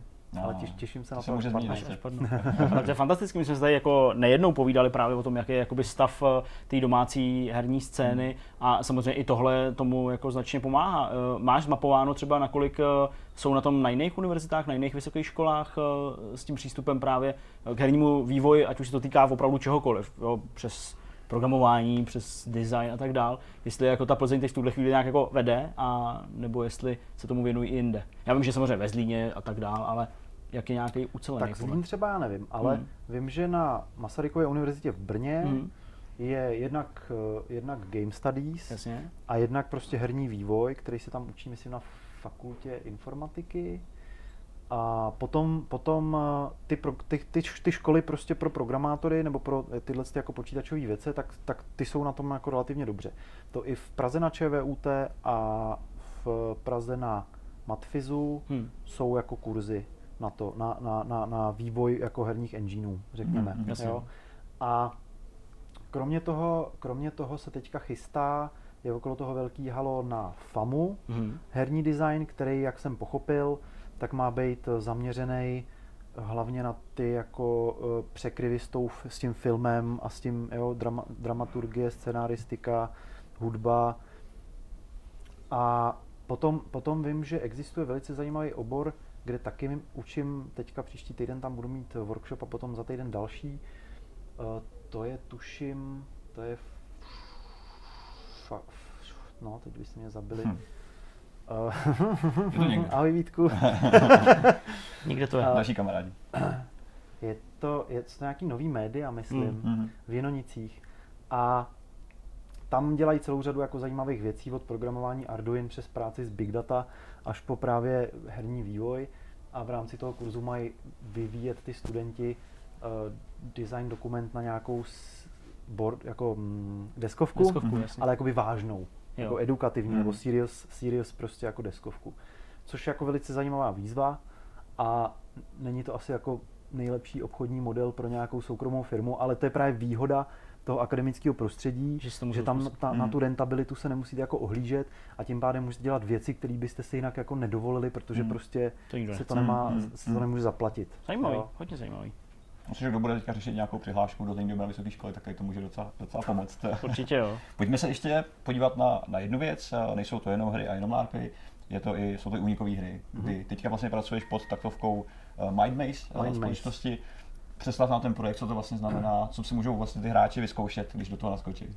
Jako, jako uh, tu hru, Tu hru samotu, tu hru samotnou, tak já předpokládám, že teda všichni vědí, google, googlete deskovky, pokud nevíte, co jsou des, teda deskovky. Unikový hry. Jasně, to není potřeba. Ale ta hra, kterou my jsme vytvořili, eh, ta firma už je v, na trhu asi od roku 2013, takže Hmm. nebo 2014, 4 roky. To znamená, že 14, 13, 14, 14. Mm. 14, 14. A eh, měla jakoby dvě hry, které jsou jako, byly jedny z prvních, jsou jako zajímavý, dobrý, Hmm. ale už jsou trošku jakoby old school, prostě ten trh se někam jako posouvá, je docela přesycený, takže si řekli, že by udělali nějakou prostě jako novou hru, ale že chtějí, aby to byla jako pecka, aby to bylo originální, aby to trošku jako vystoupilo prostě z toho průměru a rozhodli se pro téma vesmírné lodi Mhm. a moje tehdejší přítelkyně tam právě pracovala jako ta, eh, ten operátor, co, nebo ten prostě uvaděč, co uvádí ty lidi a potom jim pomáhá během té hry. A uh, nikdy jí nepřestanu být vděčný za to, že si jako uvědomila, že já jsem vlastně asi dva roky předtím dělal nějaký sci-fi LARP, Mhm. kde byly prostě jako gadgety, projekce, Mhm. počítače, masky, nasvětlení a práce prostě se scenografií a tak. Takže slovo dalo slovo, já jsem se s nima sešel a oni řekli, tak jo, tak s náma budeš dělat vesmírnou loď.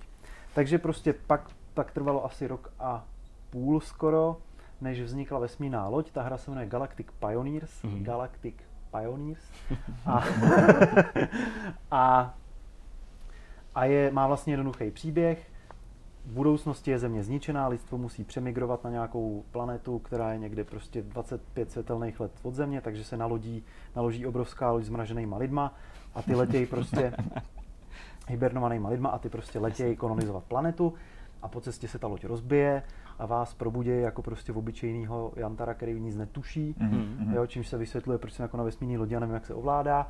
A máte vlastně, protože se stala nějaká jako katastrofa, ta loď je v ohrožení a vaším úkolem je ne uniknout z té lodi, ale, ale uniknout i s tou lodí, opravit a uniknout z toho mm-hmm. ohrožení. Mm-hmm. A zajímavý je, že to je vlastně svým způsobem počítačová hra, mm-hmm. jo, protože to je celý řízený uh, počítačem, má to dva enginy, jeden, který sleduje stavy puzzlů, a posouvá eh, herní stav, velmi zjednodušeně řečeno, a druhý, který streamuje videa a zvuky. Jo, protože mm-hmm. to mhm. počítačová loď, tak jsou tam obrazovky, kde jsou prostě seznamy poruch a prostě objevují se tam různý jako příkazy na těch obrazovkách, mm-hmm. tam je tam jako okno ven, což je taky jako monitor. Eh, když něco jako uděláte, tak ta loď řekne, že se vám to jako povedlo, ta loď na vás prostě jako mluví, když, když šáhnete na panel rukou, tak řekne přístup zamítnut a takovéhle věci. Má to jako hudbu, která se mění mm. podle toho, v který je člověk místnosti, má to nějaký úvod, prostě takový hudební, mm-hmm. nebo spíš zvukový, jak vás vlastně ta loď probouzí. A bylo to teda neuvěřitelný jako uh, úsilí uh, mm. to vytvořit. Za prvý jsme zjistili, že si jako jen tak jako sami z překlišky vesmírnou loď ve sklepě neuděláme. Jde to. Takže, no jako jde to, ale by docela to chce prostě, my jsme jako neměli čas se tím až takhle zabývat. Takže jsme uh, vlastně díky LARPům, znám uh, Petra Platila, který pracuje ve firmě Straits Design z Rudný, která vlastně vyrábí rekvizity, eh, výstavní expozice a netradiční všelijaký interiéry. Mm-hmm. Takže těm jsme řekli, potřebujeme vesmírnou loď a oni řekli, OK, kolik na to máte peněz? a udělali nám nádhernou vesmírnou loď. Ty kulisy jsou fakt pěkný. Mm-hmm. Nám teda sice připadá, že tady je prostě hřebík a že to je hrozný, že je v lodi hřebík a tady je to odřený a tady je vidět prostě mezi ty dvě prkna a těm lidem, co tam chodí, to vůbec jako nemají čas sledovat, to, to jako nevadí. Všichni si to chválí, že to je jakoby hezký, jako uvěřitelný prostředí. Mm. A do toho jsme museli ještě vytvořit teda tu technologii samotnou. Jasně. Jo? My jsme nechtěli, aby ta vesmírná loď byla o tom, že sedím před uh, displejem a něco na něm jako mačkám, protože to je hmm. nuda, to si můžu zahrát normálně na počítači. A takže jsme chtěli, aby to bylo jako haptický, abych jako někam zandaval věci, hmm. abyste, který detekuje nějaký RFID, že abych prostě mačkal čudlíky, abych prostě hmm. pouštěl na věci UV a ukazovali se mi, já nevím, jo, aby to no. bylo co nejvíc prostě jako fyzický. To takže díky. takže takže, se, takže vlastně se stalo to, že jsme navymýšleli prostě nějakých asi 27 uh, eh, různých jako hádanek a konzolí a věcí, které tam jdou dělat. A, a uh, do toho jsme, a, a teď jsme se tak museli vyrobit stylem, že Protože kdybychom to chtěli jako koupit od někoho, tak to, byl, to by bylo šílený, jo? To mm, prostě mm, za to nikdo mm. nedělá. Jasně. Jakoby průmysl se tím zabývá na úrovni uh, automatizace výroby, mm. což prostě tam jako pod, za milion nestávají z postele tyhle lidi, a nebo nějakýho smart home, hmm. kde jsou to zase prostě nesmyslně drahý ko- komponenty pro early adoptery. Hmm. Takže jsme se rozhodli, že to prostě jako svaříme a navrhneme. Uh, nakoupili jsme součástky prostě z Číny, po, po, po, po čudlíka. No, museli jsme někdy nakupovat znova a z Německa, protože prostě, protože prostě jsme zjistili, že třeba jsou tam jako signálky, takový, jako, který vypadá jako tlačítko podsvícený a když se jako na ně trošku zatlačí, tak se jako rozpadnou. Mm-hmm. Takže jsme řešili takovýhle jako problémy během testování a těch koncových zařízení jsme napočítali asi 450. Wow. Hmm. Ale do toho počítáme i třeba 8-metrový LED pásek, jo, nebo magnet hmm. na dveře, nebo display, nebo prostě hmm. uh, ta klávesnice. klávesnice numerická, ta se hmm. počítá jako za jeden, ale Jasně. když si uděláme jako 16 tak, je. tak se to počítá za 16. 16 jasně. A, a tohle všechno vlastně musí ten počítač být schopný ovládat a mhm. vyčíst z toho stav, takže eh, na to nám zase kamarád z Alodia, pro který jsem vlastně nezmínil, pro který jsem taky jako jeden čas dělal, tak eh, on teda kromě toho, že je prostě skvělý jako eh, programátor a vlastně je hrozně dobrý na tu IT infrastrukturu, tak má vystudovanou fakultu elektrotechniky a když jsme jako potřebovali nějaký lidi navíc, aby toto, tak on se, to, on se do toho hrozně natchnul, ujal se toho, my jsme se domluvili s Alodiem, že teda chvilku bude dělat pro nás, my jako uhradíme nějaký ušlej zisk mm-hmm. a, a ten nám prostě navrhnul vlastní mikro, jako jednopočítačový mikrokontroler, mm-hmm. aby to jako, protože Arduino nestačí. Se neutáhlo. Raspberry Pi je trošku overkill, jo, takže prostě jsme si nechali vyrobit 30 vlastních jako mikropočítačů, osadili jsme a, a prostě všechny ty, všechny ty, když si takhle některé ty puzzle obrátíte, tak tam je takový obrovský palu, že tady ta lenta změť kabelů je proti tomu jako pohodička uklizeno, jo. Hmm. No a to samozřejmě to jakoby sebou nese to, že to jako trvá, že to hmm. prostě stojí peníze, že se tam jako věci rozbíjí, je to technologie, takže vlastně jsme jako měnili uprostřed toho vývoje technologické řešení. Původně hmm. jsme si mysleli, že bude stačit, když od všeho povede drát jako ke sběrnici vedle počítače a to jsme zjistili, že by asi nebyl dobrý nápad, takže jsme to udělali takhle. A, a plus jako zandat to všechno do těch jako krabic, jo, a tak, aby teď, teď tam ten displej jako nesedí. Hmm. No, hmm. bylo to veselý, jo. Byly takové jako chvíle, kdy nikdy jsem si to neříkal zlatý sezení u počítače a mačkání tlačítek, ale byly tam jako napjatý chvíle, kdy... Prostě... začal dělat hry zase možná. to ne, to vždycky jsem chtěl dodělat vesmírnou loď. No. A vesmírnou jsme teda, Galactic Pioneer jsme spustili v prosinci. Mm-hmm. Myslíme si, že to má docela úspěch. Mm-hmm. Buď to teda lidi jsou trošku jako zmatený z toho, že to je moc jako technický a, a, a, a některý typ hráče prostě na tohle to není, ale jakmile tam přijde prostě sci-fi geek, tak ten prostě ten je v nebi, ten prostě nechce odejít, toho musíme prostě jako šťouchat ven klackem, jo. Občas tam chodí lidi prostě ve Star Trek v oblečkách a prostě, hm. užívat si, to je super. Takže, takže pokud, pokud se ten člověk nebojí jako abstraktního myšlení hmm. a pokud má rád sci-fi, tak to prostě tak to prostě ty lidi hmm. milují, jsou z toho nadšení. No. Hmm. Já si můžu představit, že v malém týmu, prostě v týmu o několika lidech, kteří připravují společně jeden projekt, tak asi jako v určitý fázi všichni dělají všechno. Uh, přesto, uh, co ty jsi měl jakoby na starost, to nejdůležitější, to nejvíc, ten příběh si psal, nebo... Myslíš nebo... teď u té unikovky? Samozřejmě, no. No, to, to byla taková jako zajímavá dělba práce. Vlastně my jsme to dělali v, v tým tří lidí, který, hmm. který to spolu nadizajnovali a spolu produkovali. Hmm. Takže Uh, takže, ten, takže jsme to vlastně všechno jakoby vymýšleli v takové jako trojici, což bylo velice zajímavé, protože pro mě to bylo hrozně jako příjemný, protože v těch uh, herních studiích je ta komunikace taková jakoby trošku hierarchická a, a, a komplikovaná, protože ne všichni jsou na všech schůzkách a než jako věc probubla, mm. jo, a, a je tam nějaký jako, je tam nějaký jako uh, nějaké jako diskuze o tom, jak by to bylo jako nejlepší tu mm-hmm. hru udělat, který třeba nemusí vždycky dopadnout tak, jak by člověk chtěl. A dělá se spousta kompromisů a tak dále. A často se teda stane, nebudu jmenovat nikoho konkrétního, že prostě v tom týmu eh, je nějaký alfasamec, který má naprosto jasnou představu a bude to prostě takhle. Je to docela častý v těch, mhm. v těch počítačových hrách.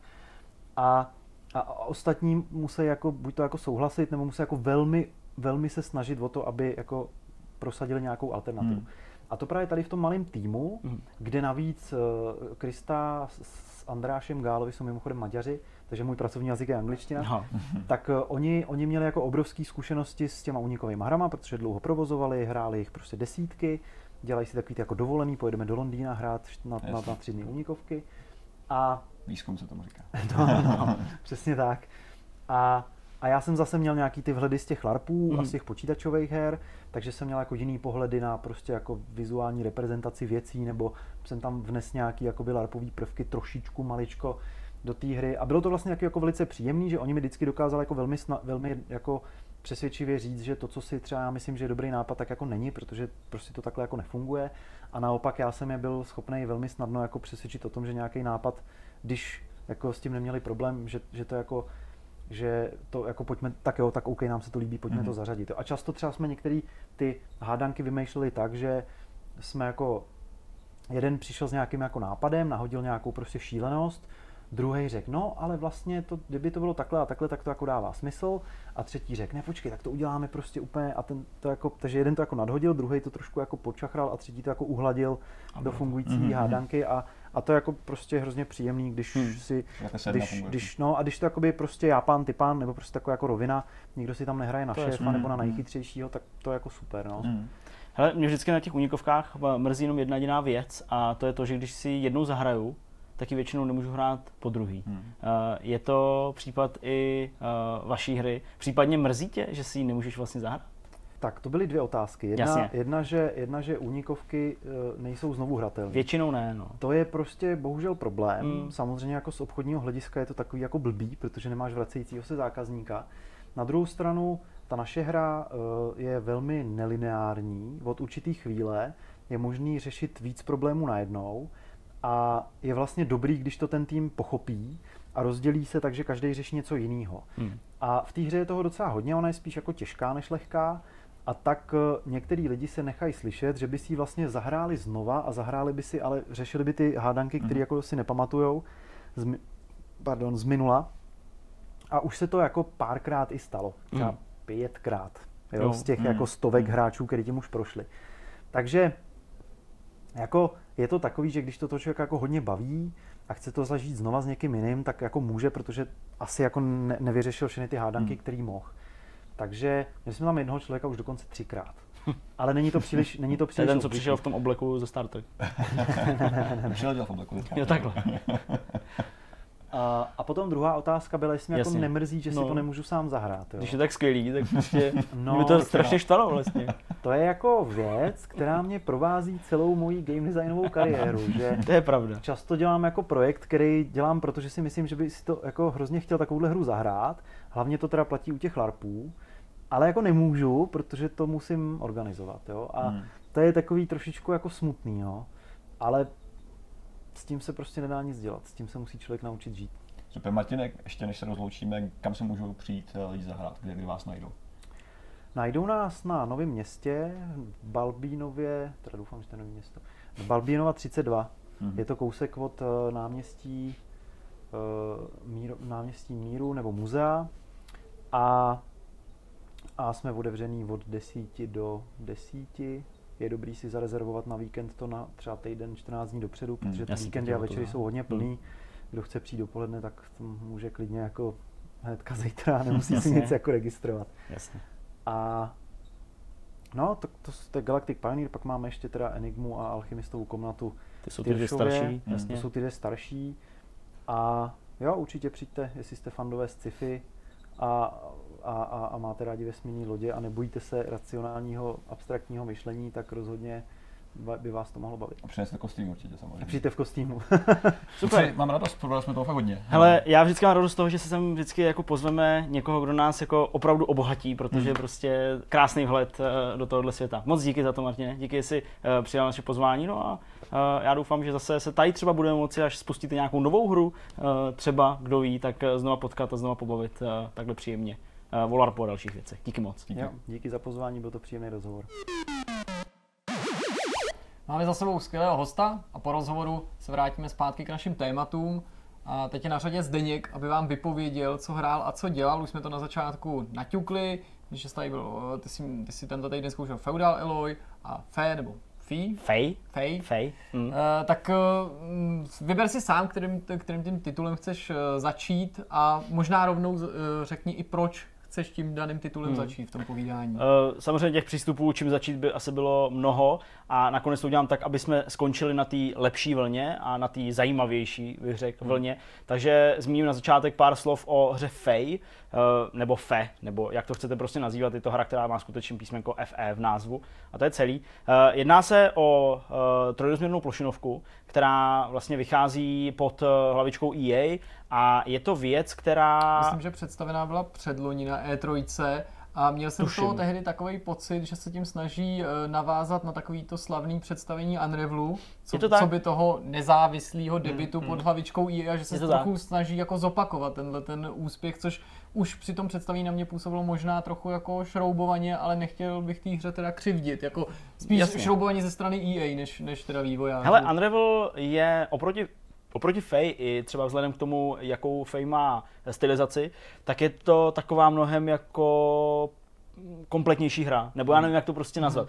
Nesrážím mechanismy Fej, nesrážím to, že je to takový jako napůl otevřený sandbox, ale prostě pořád eh, Unravel byla ve všech směrech dotažená plošinovka, která navíc byla jako velmi pěkná a která navíc jako ještě přesahovala eh, ten rámec těch videoher tím příběhem nebo tím možná dopadem, jaký, jaký jakoby ta hra prostě dokázala těch hráčů. Že by to šlo líp přirovnat třeba ke Grow Home od Ubisoftu a Reflections, jakože to je napůl takový experiment Hele, poloprototyp? Nebo asi to jo, je jako... asi jo, jakoby uh, i to, jak to vypadá, tak uh, k tomu Growhow to má relativně blízko, ale ještě pořád si myslím, že to je mnohem míň uh, konkrétní, třeba než to Growhow. Mm-hmm. A uh, úplně možná není daleko od pravdy, že to někteří ještě předtím, než to zahráli a než, to, než tak nějak jako pronikli do té hry, tak vlastně přirovnávali skoro až k abstrakci Journey Což je ale zase úplně hmm. jako druhý extrém, to je zase prostě úplně opačná strana mince, kde vlastně jako z abstraktna a z nekonkrétna se vytváří zase nezapomenutelný zážitek, hmm. v rámci kterého i přichází, že samozřejmě na nějaké věci, to asi nemá smysl,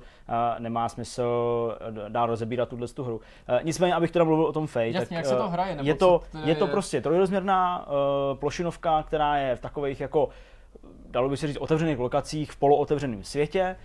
Vy ovládáte příšeru, která se podobá nějakému fenkovi nebo nějaký lišce nebo něco. Jsou to prostě zvířátka a celý ten svět je vlastně osazený zvířátkama, eh, který eh, vlastně sužují nějaký robotický, eh, jak to říct, drábové nebo možná mhm. nějaký jako agresoři a oni se proti ním snaží nějakým způsobem bojovat nebo nějak jako minimálně přežít aspoň eh, tu jejich nějakou tyrany, samozřejmě tyrany, ale jenom v nějakých eh, rámečkách a úvozovkách, eh, pokud se pořád bavíme o nějaký hře, hře, která vypadá spíš jako pohádková nebo jako abstraktní polygonová, taková podívaná. No a ta abstraktní polygonovost nebo polygonová abstraktnost, jak to nazvete, je vlastně to, co mě na té hře vadí zdaleka nejvíc a Nejenom proto, že uh, vlastně kvůli tomu ta hra ztrácí detaily, kvůli tomu ta hra víceméně ztrácí i jako barevnost, jo, i když samozřejmě uh, je různě barevná, tak uh, prostě ty přechody těch barev a, a obecně jako zasazení toho, toho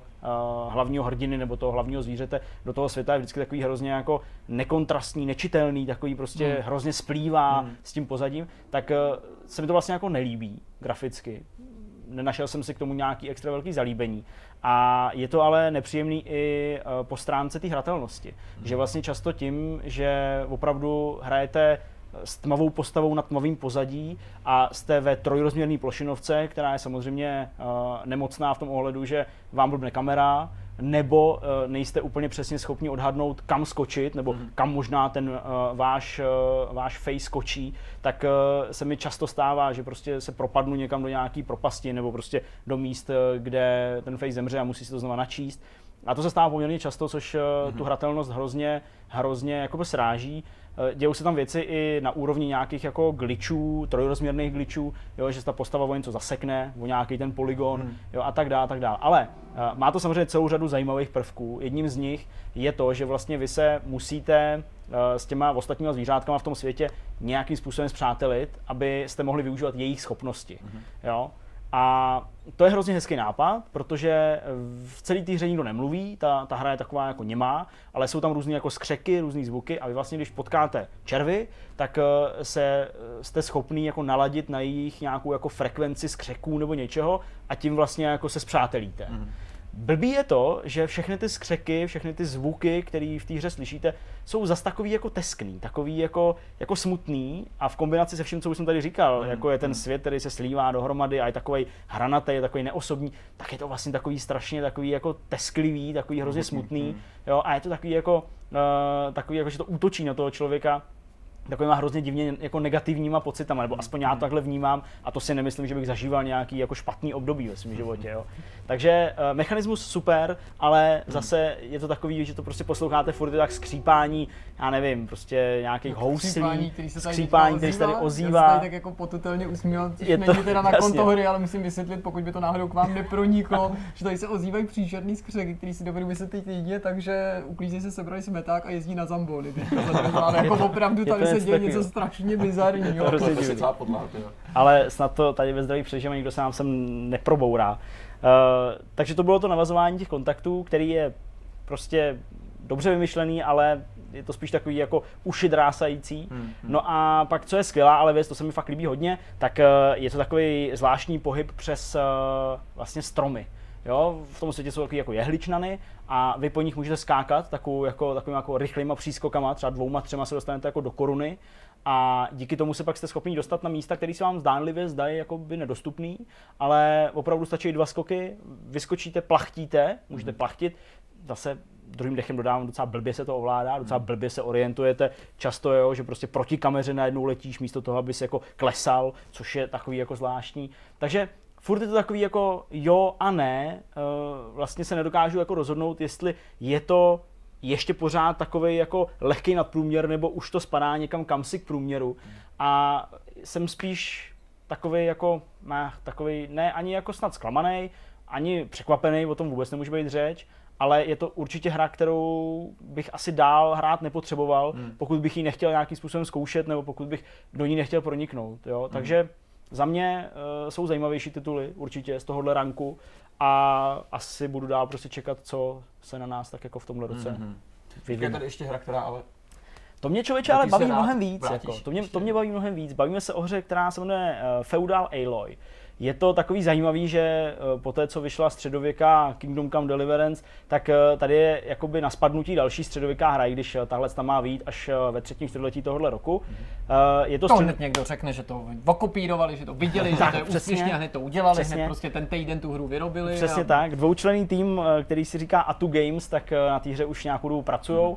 Eh, ten žánr středověku tam navíc není zpracovaný eh, tak jako v Kingdom Come, ale je tam eh, zpracovaný nevím, jak to přesně zasadit, je to jako steampunk ve středověku, možná něco takového, hlavní hrdina je robot, hmm. není to žádný velký plecháč, není to žádný jako Jindra prostě s mečem, ale... Na hlavě má rybičku v akváriu. Na hlavě má rybičku v akváriu, přesně, malinko, malinko.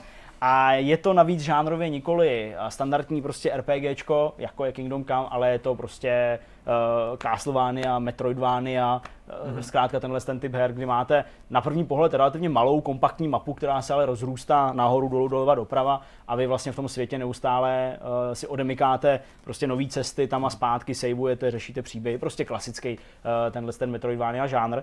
A k dispozici je technický demo, který mě vývojáři z Atu Games poskytli, abych se mohl vyzkoušet. To demo celkový si myslím, že má tak hodinu a půl možná, kdybyste se v něm jako, jako courali a zkoušeli různé jako věci, ale už eh, z tohohle z toho dema, o kterém vývojáři sami mluví, že je neoptimalizovaný, jde mi dobře, ale můj počítač už tady párkrát taky jako zaznělo, je, poměrně výkonný, takže v tomhle nemůžu úplně sloužit, jak moc optimalizovaný to je.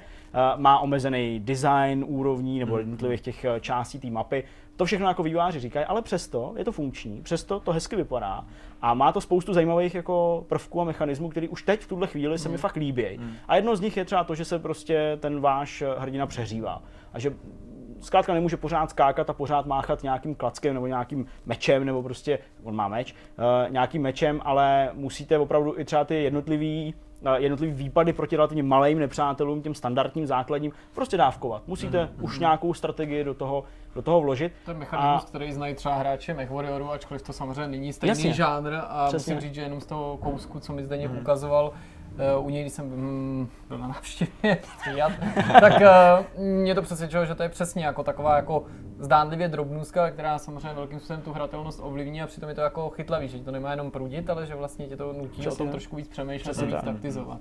No a vypadá to hezky, graficky. Uh, nenašel jsem jako žádný zásadní velký problém. Samozřejmě, pokud jsou lidi, kteří tenhle žánr rádi nemají, tak eh, je to asi nepřesvědčí o čemkoliv, ale eh, pokud tenhle žánr rádi mají a pokud nějaký takovýhle hry hráli, tak eh, už jenom ta kombinace, že je to prostě česká hra, takže hmm. nějakým způsobem... ve Zlíně, ne?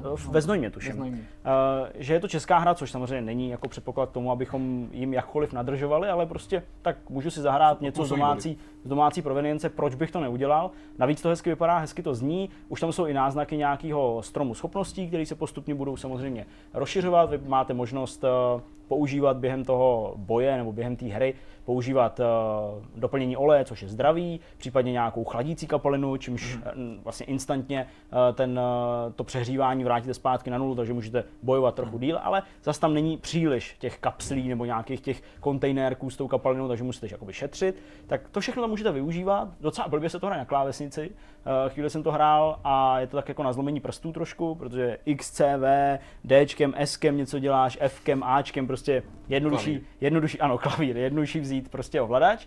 Ale jako v zásadě fakt uh, jsem dostal v tom demo přesně to, co jsem si myslel, že budou schopní uh, Atu Games vytvořit nebo mít v tuhle chvíli připraveno. A hrozně moc se těším na to, až to, hmm. bude, až to bude celý. No.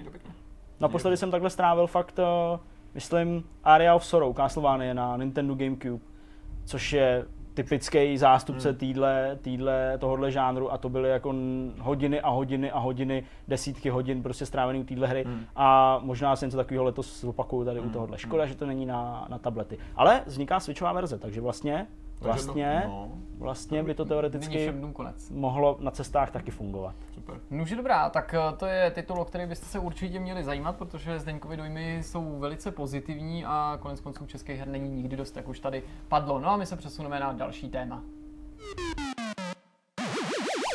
Petr říkal, že stačí říct heslo milestone a on už si to údajně přebere, ale přece jenom já mu to zase takhle tak, neusnadním. A řeknu asi jenom tolik do začátku, že se stalo takovou jako nepříjemnou tradicí, že když se bavíme o hrách od milestone, tak to dost často bývá jako v takovém jako buď jako lehce jako úsměvným duchu, anebo občas, nebo tam často zaznívá jako hodně kritiky. Mm. A já bych nechtěl, aby to vypadalo, že jsme vůči tomu studiu nebo té produkci nějak předpojatý, protože kdyby to tak bylo, tak proč by si sám sebe mučil a bral si furt další a další tituly tituly. Když... A hrál dvě hry současně od uh, vlastně toho, z toho studia. Navíc ne, tady je docela zajímavý ten příběh a sledovat to, jak se ty hry vyvíjí a to je určitě i věc, ke který bych se chtěl dostat, protože já chtěl říct, že studio Milestone, jakkoliv se mu často hráči smějou, eh, je velice jako tradiční italský hmm. tým, který sídlí v Miláně, založený byl už v roce 94 a jednou jejich, jejich prvních her, ještě když se jmenovali Graffiti, byl Screamer, který hmm. vydával Virgin, což byla PC variace na Ridge Racer a byl to jako titul, kterým oni jako na sebe strhli velkou pozornost a bylo jim vě, věštěna jako ta nejlepší budoucnost.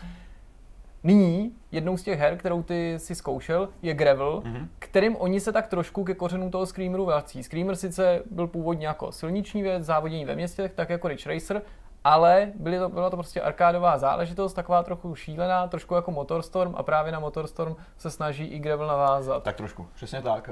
Aby jsme to urovnali, Milestone má svoje místo v herním průmyslu. Jak jsme se bavili na začátku, je to asi největší producent závodních her v současnosti. Všichni víme, že žádný závodních her definují jiný značky, jiný studia, je to Forza, je to Gran Turismo, Project Cars, pár hardcoreových simulátorů, který samozřejmě táhnou celý tu věc dopředu.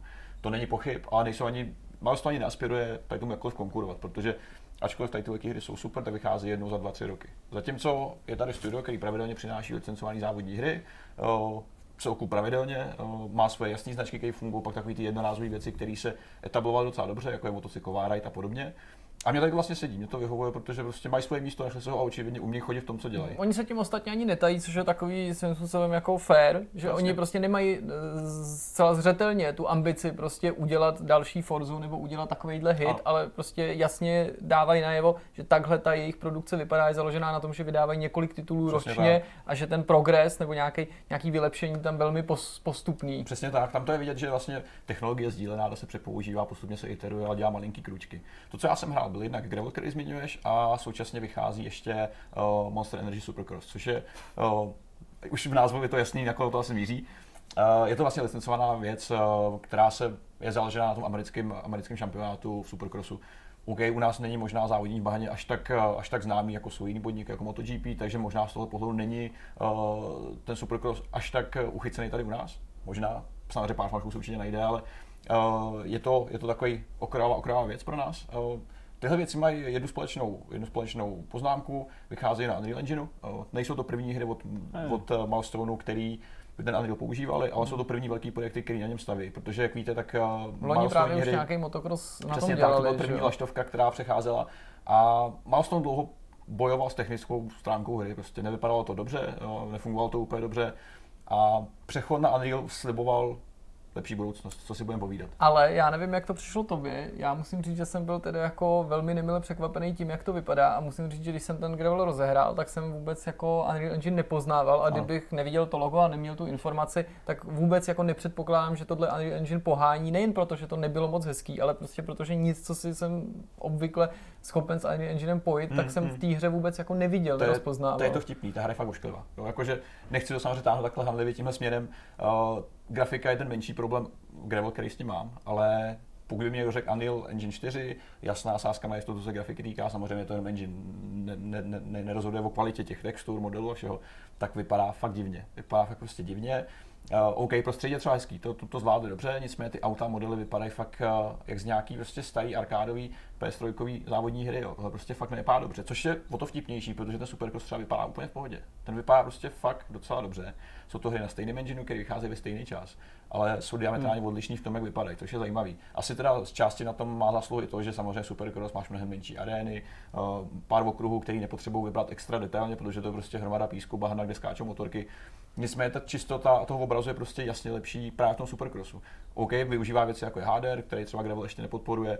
Nicméně problém Gravelu je ten, že teda grafika je jedna věc, ale pro mě je to asi nejplošší hra, kterou Milestone kdy připravil momentálně. Jo? Ne, nezaslouží si srovnávat právě ani s Motorstormem, ani s novými hrami, jak už si říkal.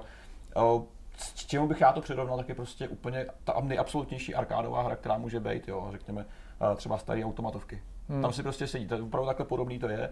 Uh, a co ten nový flatout, nebo poslední flatout, nový ne, ale ten byl jasně. takový jako i, i náturou a kvalitou. Jsou si, jsou si dost podobný, tady samozřejmě jsou odebraný úplně ty kolize a jakákoliv destrukce kolem jasně. toho. Je to fakt jenom jako okruhový, okruhový ježdění, který ale těžce nezáživný. Jo? Který je prostě fakt jenom řada rychlých závodů, který dohraješ třeba za tři minutky, což je možná výhoda, protože to máš rychle za sebou.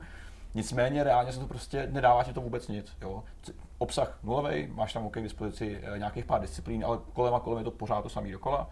Uh, ty jednotlivý, jednotlivý třídy těch taky nepřináší nic extra, extra závratného. Kromě toho teda OK, máš velký trak, ten se trošku hůř ovládá, protože je prostě těžší.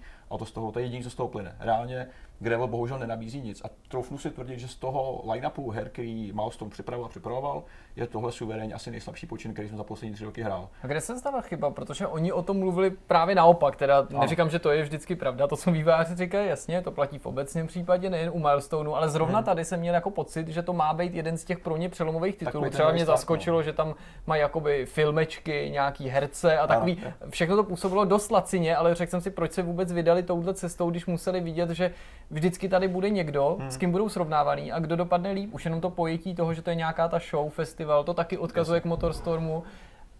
Ale jako já se třeba nebojím říct, že mám pocit, že to dokonce i vypadá hůř než třeba ten Motorstorm, což je hůř, jako což je problém u, u, hry, která je z minulý generace přesně, tak, srovnání s tou. Hele, kde se stál problém, těžko říct. Jo. Podle mě oni zkoušejí nové věci pravidelně, Ride byla taky nová značka a jak se chytila. Docela funguje. Samozřejmě oni už umějí ty svoje zaběhnuté věci, jako MotoGP, jako jsou prostě hry s takovou tematikou, a tady to je pro ně zase velká věc, protože je to zase bahno, trošku jiný typ závodění, než který dělal do posud. Hmm. A ne, vlastně nevím, kde, kde, kde, kde se ztratil ten fokus, co to vlastně reálně má být, protože jednak tady, tady ten příběh, který je fakt těžce Bčkový, to není ani možná Bčko, to je ještě něco písmeno vzadu v abecedě. Jo. A do toho máš právě tu hratelnost, která je plitká o ničem. Fakt jako o ničem. To prostě hmm. člověk, který hraje závodní hry, tak tady to nenajde reálně žádný velký zalíbení, protože každá druhá arkáda to dělá líp a tady to prostě nesedí dohromady celkově. Jo, což je problém, eh, jinak teda absence obsahu, ale samotná nezáživnost toho všeho z toho dělá prostě dost průměrnou, až podprůměrnou věc reálně, jo, která bohužel ještě vypadá, jak vypadá. Což je velká škoda. Já se nechci po Milestonech vozit, protože, jak si říkal, hraju všechny hry už jenom z principu, protože prostě chci hrát závodní hry a oni mají přístup ke značkám, který jiný studia nemají hmm. a využívají toho, což Jasně. je pořádku. Bohužel tady ten výstřel byl fakt vedle a ten Supercross na tom není moc líp, jako reálně. Jo. To je mě právě která... zajímalo. Jakože, já jsem totiž hrál ty motorky, které mhm. vyšly mm. loni, uh, možná i malinko trochu jako opojen tím, že je to Unreal Engine. Říkám, mm. je to konečně, jo, jsme dali dohromady Italové, ty trochu pici a už je to hnedka lepší. Ale uh, jak to dopadlo? Jakože fyzika aspoň v pohodě? Hele, nebo... fyzika je právě docela fajn. No. Ten, ten Supercross je v tomhle tomhle dobrý. Křivka toho učení, jak se vlastně naučíš tu motorku ovládat, je docela, je docela fajnová. Jo, jako reálně je to fakt jenom velký licencovaný produkt, který taky nenabízí nic extra. Jo? Je to prostě, uh, máš tam licencované motorky, jezdce, všechny ten merchandise kolem toho značky, je to fetiš pro každého, kdo má rád tady ten, tady ten způsob závodění, tady tu, tady tu disciplínu. Uh, řízení motorek je vlastně fajn, je v pohodě. Uh, samozřejmě dispozici simulace, nějaká arkáda, ale hraje se to docela, docela dobře. Samozřejmě člověk si musí zvykat na určitý věci, které fungují jinak než v jiných závodních motocyklových mm. hrách. Jo. Třeba hrozně všechno je podstatný na, na nájezdech, jak si správně najedeš, tak prostě pak se katapultuješ do, do vzduchu a už to těžko ovlivníš. Takže taková věc, na to si člověk musí hodně zvykat. Ale reálně kromě kariéry a nějakých free modů taky tam není extra. Jo. Je to hmm. prostě další jenom, jenom, jenom honírna pro lidi, který, který mají tady to rádi. Ale jinak je to vlastně obsahově dost podobný gravelu. Jo. Je to prostě projekt, který ti nenabídne reálně nic, kromě toho, že bys prostě jezdit po licencovaných okruzích a stadionech, který ale zase jsou jenom hromada kamení, bláta a písku. Takže reálně u nás třeba v Evropě to bude asi, troufám se, hodně opomíjený titul. Jo? Je to prostě jasně americký téma a jejich americká doména, tady ten, tady ten způsob. Nicméně je překvapivý, že právě ta hra vypadá mnohonásobně líp než Gravel, což mi nejde do hlavy. Samozřejmě je to jasný, protože ve studiu funguje několik týmů separátních, každý řeší něco jiného, každá technologie trošku navíc. Gravel už je vývoj dost dlouho, co si budeme povídat, ta hra byla oznámená před možná dvou a půl lety, tři roky, možná dokonce. To, to asi střílíš už moc, to ale už jako je to víc než rok, bych řekl. Což byla oznámená vývoj může být tak dva, dva roky klidně. Ale určitě měla jako větší potenciál nebo os, hmm. potenciál oslovit větší počet lidí, takhle to ano, chci říct, ano, že ano, to univerzálnosti minimálně. Sice třeba bez licence, nebo tam jsou Jasně. licencované auta, ale že to není zaštítěný hmm. žádným skutečným šampionátem, ale ve své podstatě pro mnoho lidí i svátečních hráčů to mohlo být lákavější hmm. než motokrosové motorky. To už je prostě něco jako specifického. specifického plus Milestone to hodně tlačil sám, že jo? Když jsem mluvil o Milestone, tak děláme gravel, gravel, gravel. A bohužel, no, bohužel to nevyšlo, nicméně současně s tím ještě jedou ty tradiční značky, takže nemělo by to té produkci nějak ublížit, ať už si o Milestone myslíte, co chcete, tak reálně to prostě funguje, uh, každý se nakrmí prostě, jo. tak vyvíjí tím MotoGP, na to čeká se početná skupina lidí, která prostě žere každý rok stejně jako lidi, co hrajou NHL a FIFU. A to je prostě, Milestone produkuje obdobu sportovních her, hmm. reálně v hmm. závodech, což se, což se počítá. Bohužel Grevo za sebe musím těžce nedoporučit to v tomhle ohledu, protože já jsem nečekal nic a jsem zklamaný, takže je to takový, to je hodně blbý. To je hodně blbý, jo. Takže to škoda, no. Škoda, škoda, my se budeme samozřejmě těšit na další hry, které přivedou, nebude jich málo úplně, protože vycházejí a já mám ještě jednu jako tu nejdůležitější otázku. Hrál jsi ty motorky s kamerou jako first person? Ne, ne, ne, to jsem ne? neskoušel. Hmm, to, to, to, už je blicí motor, že? To tak, už... teď jsem to chtěl říct. Zkus to, ale prostě předtím jako nejez žádný pálivý jídlo, jo? Já jsem nepálil dvakrát, ale ne tam vzadu, ale tady nahoře. Já jsem pár motocyklových her jsem hrál právě spolu, třeba Drive Cup, jo, ten byl šílený, že? Tak když to víš, to do toho to skákání, takže se to celý hejbe, klepe. Já jsem totiž ale hrál a ono to je jako jednodušší, tak. člověče. Hmm. Jo, jakože kvůli odhadu, jako když, když hmm, Je to takový, jako, že vidíš před to kolo před ní, no. Že jo, prostě, to je pravda. To je jako, pravda. Že, já jsem to fakt jako opravdu, jsem to zkoušel a hrál jsem to na tohle a vlastně hmm. to přišlo jako lepší. Zajímavý. Ale... Potřebuješ na to řídítka eh, z toho z Papundeklu, jako má Nintendo Labo. Ano, ano, to si potřebuji takhle udělat a takhle řídím.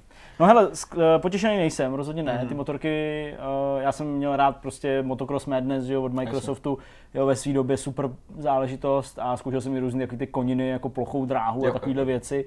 Jo, takže vlastně mě ty motorky docela i bavily mm. loni, ale jestli říká, že je to jenom více téhož, tak... Přesně tak, no. no a gravel. Gravel si vyzkoušejte na vlastní nebezpečí, úplně jednoduše prostě se to dá uzavřít. jednoduše řečeno vyšlo spoustu jiných lepších her v tomhle ranku. A Přesně tak. Musí se víc snažit, Italové. Hmm. Snad to přijde, ale Snad, jo. vychází další značky. Tak pojďme na další téma.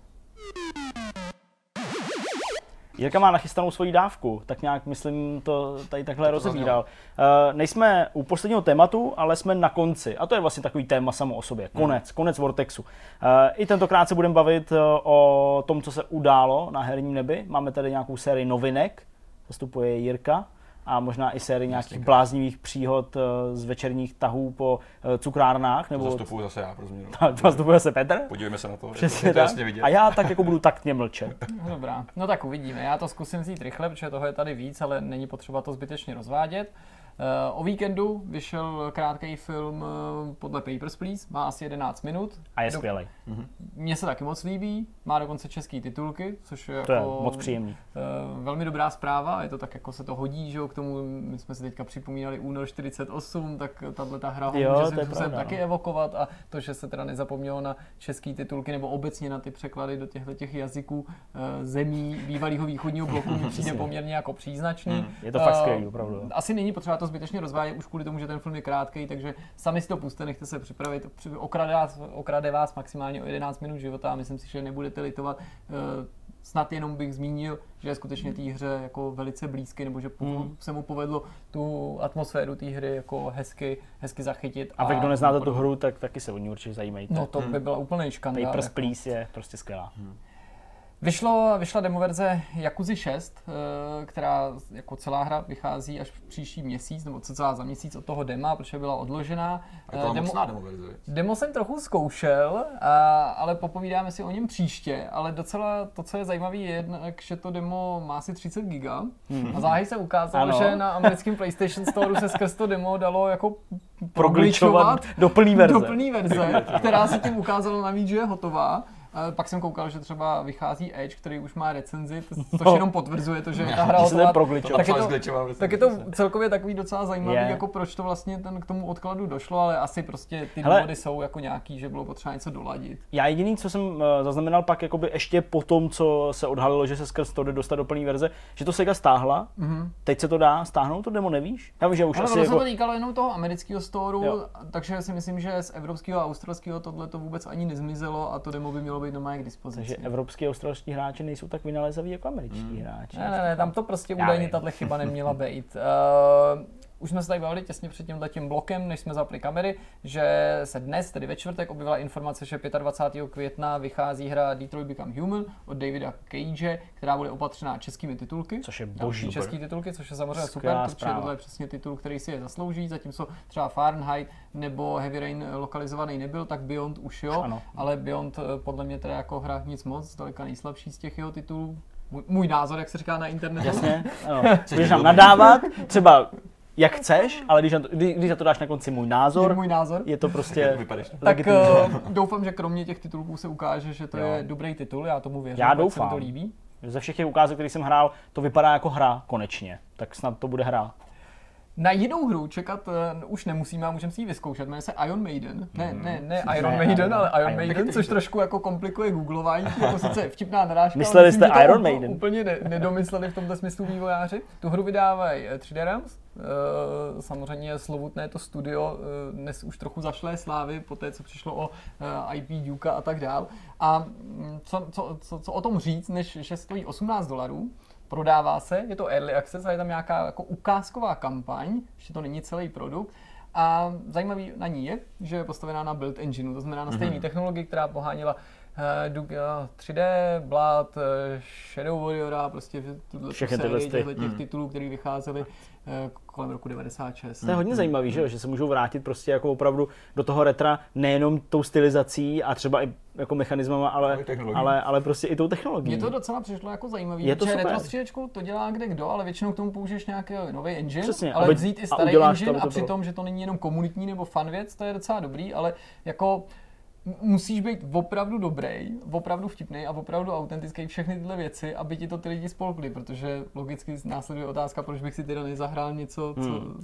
jako, co bylo jako skutečně na tom Build Engineu tehdy udělaný. Já jsem si hlavně musel prostě vlízt třeba do Wikipedie, když jsme takhle utěli si jako výletu do historie. Bavili jsme se tady že, o tom, že, uh, že původní, uh, teď jsem úplně blbej, Starcraft ne, Warcraft ne, co, co dostane nějaký Warcraft. Warcraft No, jasně. Uh, World of Warcraft, že dostane původní verzi a pak jsem koukal někdy minulý týden, že vyšel nějaký šílený update pro Rome Total War 2. Dvojku, prostě hmm, hru, no. která vyšla v roce, já nevím, 2, 5, 6, tak nějak. No. Tak prostě teď vyšel nějaký jako gigantický no, jako... update na to. Říkám, okay, no. tak... Asi se dostalo do módy updateování starých her. Nevím, nevím. tak tolik uh, k Iron Maiden. Mm, já docela uvažuji, že to i asi vyzkouším. A to, co byste měli určitě vyzkoušet, jsou, pokud hrajete na PlayStationu, eh, hry v PS Plus pro nový měsíc, protože jsou tam super. hned dva špičkové tituly, mm, to je Bloodborne mm. a Ratchet Clank, ten mm. remaster, reboot, remake, který já považuji za jednu vůbec nejpovedenějších her posledních let, mm. navzdory tomu, že to není novinka v pravém slova smyslu. A s tím se pojí informace, že za rok touhle dobou už se v Plusku nebudou objevovat hry pro Vitu a PS3, což uh, Sony jako dopředu avizovala s takovýmhle luxusním předstihem. Eh, nabízí se otázka, jestli to dělá proto, aby včas hráče jako varovala, anebo jestli třeba to nemůže souviset i s něčím jako třeba jiným, hmm. že by tam byly třeba potřeba dávat i nějaký jiný hry. E, asi nemá smysl jako se zbytečně pouštět do nějakých divokých hmm. spekulací, hmm. ale zajímalo by mě, jestli mají pocit, že jim třeba dochází kvalitní tituly na PS3 a Vitu, že už třeba ty nej vyflákali, anebo třeba na základě statistik, které nepochybně sledují, došli k tomu, že už třeba většina lidí to ani hmm. neaktivuje, nebo jenom aktivuje a nehraje. A samozřejmě hmm. uh, jiná, jedna věc je prostě vydávat svý vlastní hry, který jako vydává přímo Sony a něco jiného je prostě platit ještě nějakým vydavatelům a pak když třeba kouká, že se ta hra moc nehraje, tak je to takový jako kdy to vlastně utnou tu podporu, mm. že na tyto ty plné hry v rámci předplatného jsme si zvykli teprve v minulý generaci, zatím jsme byli přivyklí tomu, že se ta nabídka neustále mm. rozšiřuje mm. o nové platformy nebo nové generace. Asi bylo jako zřejmé, že jednoho dne nastane ten moment, kdy se to začne mm. zase zezadu odsekávat. Mm. Uvidíme, no. Nicméně, ale ta nabídka je perfektní. Jako. To je super. To vynikající věci. Přesně hmm. tak. Perfektní bylo i Arma 3, která se objevila v reportáži uh, ruské televize, Asi zase klasika ve zprávách, prostě vydávaná za, za, za záběry ze skutečného boje. To už je několikátý, to už no, jo, po několikátý. To Ko- konkrétně Armata to fakt uh, sklízí prostě to zleva zprava. Tak Občas Call of Duty, ale Arma vede, no. Uh, Zdeněk už tady, myslím, zmiňoval, nebo nezmiňoval, že hraje Pure Farming? Jo, jo, máme, zmiňoval, jasně. máme tak Pure Farming. U toho jsme se dověděli informací, že se dočká modifikací, tak jako Farming Simulator, takže to bude opravdu zajímavý to zápolení. No a neherní novinka, která by vám ovšem neměla uniknout, je, že 4. července přijedou Rolling Stones do Prahy. Mm. Na den do Prahy mám pocit, že to je asi po 15 letech, je to fakt dlouho. Je to, je to den nezávislosti, ne? 4. července. července? To si myslím, že jo. To, mm. to je hodně vtipný. Jako, Už máš lístky? Ne, protože začnou prodávat 9. března, den okay. před mýma narozeninama. Tak to se krásně hodí. To se celkem hodí. To hodí. Tobě, a řeknu ti, jako, že já tam samozřejmě nesmím chybět, nemůžu tam chybět. Na pódiu. Přesně, nemůžu chybět za mikrofonem, někdo tam prostě musí odspívat. E, mám takový podezření, že to je jedna z posledních příležitostí vidět je, mm. slyšet je. A nedělal bych se, kdyby to byla ta úplně poslední příležitost vidět je a slyšet je u nás. Mm. Mm. To no, asi jo. Protože jako e, nikdo nemládne, Oni se obdivu hodně drží. Zřejmě ten Cox všechen prošňupaný je prostě tak jako... Počkej, kolik jim je? Tak kolem 70 už ne? 70 až 75 hmm. nebo... No, to je tisíc let, a když se tady podívej, jako brutál. strávíš prostě Ale... na fetu, tak...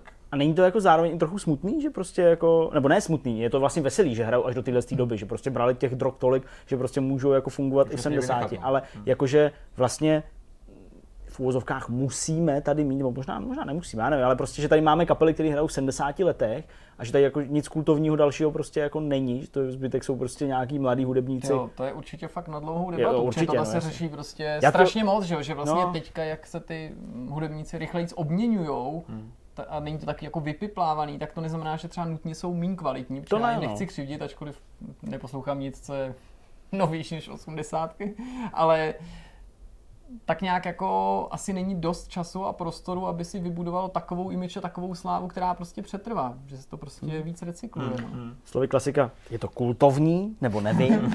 Můj názor. jsem citoval Dana a tím jsem chtěl, Dana Vávru a tím jsem chtěl možná ukončit naše povídání, protože uh, s Jirkou už jsme zatočili do poslední zatáčky, co se týče střihu. Zítra by to mělo skončit. Přesně tak. Co se týče střihu našeho dokumentu, takže takové to pravidelné informační okénko o dokumentu již je velmi blízko. Hmm. Uh, máme to z 95% střihnutý, což ale není konec prací, protože se to ještě musí nechat, jak jsme už tady možná i říkali, na barvit, schválit, titulky, tam, toto, grafika, všechno. Ale jako, když Bůh dá, tak to zítra když takhle dá, budeme moc odsunout, nebo jako do předat. Wars, a... Přesně tak a pak už se dějí vůle boží. No. Uh, už teď můžeme jako s jistotou říct, že to nebude mít méně než 50 minut, protože už teď máme asi 52, ještě musíme dodělat něco, dostříhat. Z toho nezačnou nějaký věci mizet. To je samozřejmě otázka, pokud eh, ve Warhorse budou všichni jako se vším OK, eh, tak eh, by to mělo mít takhle nějak, alespoň to je naše vize, takže nakonec to nebude žádná 15 minutovka, ani jako asi půlhodinovka, ne. Bude to prostě skoro hodinovka hmm. a myslím, že včera jsme tam dodělali takový tři takový hezký pasáže a shodli jsme se s Jirkou, že jako že už to jako začíná fakt jako vypadat, vypadat vlastně jako nějaký dokument. Hmm. Nápadně to připomíná něco, co by mohlo být filmem a nejenom slepencem. Jako rozhovor, no. Začínejte chystat profil na ČSFD, protože Hele, nepřeháně, chceme být v černých číslech. Nepřeháně, nepřeháně. Já si dělám samozřejmě legraci, to snad jako je zřejmý. No jasně, uvidíme, jak to dopadne. No nic no, pánové, jsme na konci, máme za sebou 24. Uh, Vortex, a nutno říct, že teda eh, dneska je to opravdu hodně dlouhý. Hmm. Zatímco takhle to vypadá, jako si v pohodě povídáme, Ondra vůbec nespěchá, vůbec nespěchá nikam do školy nebo něco a my jsme naprosto v klidu, tak eh, já jsem opravdu zase ten panáček z toho gifu, jak tam hoří ta místnost a on sedí a everything is okay. Takže zhruba takhle teď v tuhle chvíli to máme. Je 20 hodin a 45 minut možná. Zhruba. Nebo tak nějak. 40, čas, 40, 40 je to dobrý. Akorát to dobrý. čas eh, to tady vypnout, pozhasínat a Přesně. s kartičkou po požárním schodišti. Je to tak. Tak jo, tak se mějte pěkně a za týden se uvidíme u dalšího Vortexu. A kdo ví, možná se uvidíme i trochu dřív než za týden. Tak se mějte. Ahoj. Čau.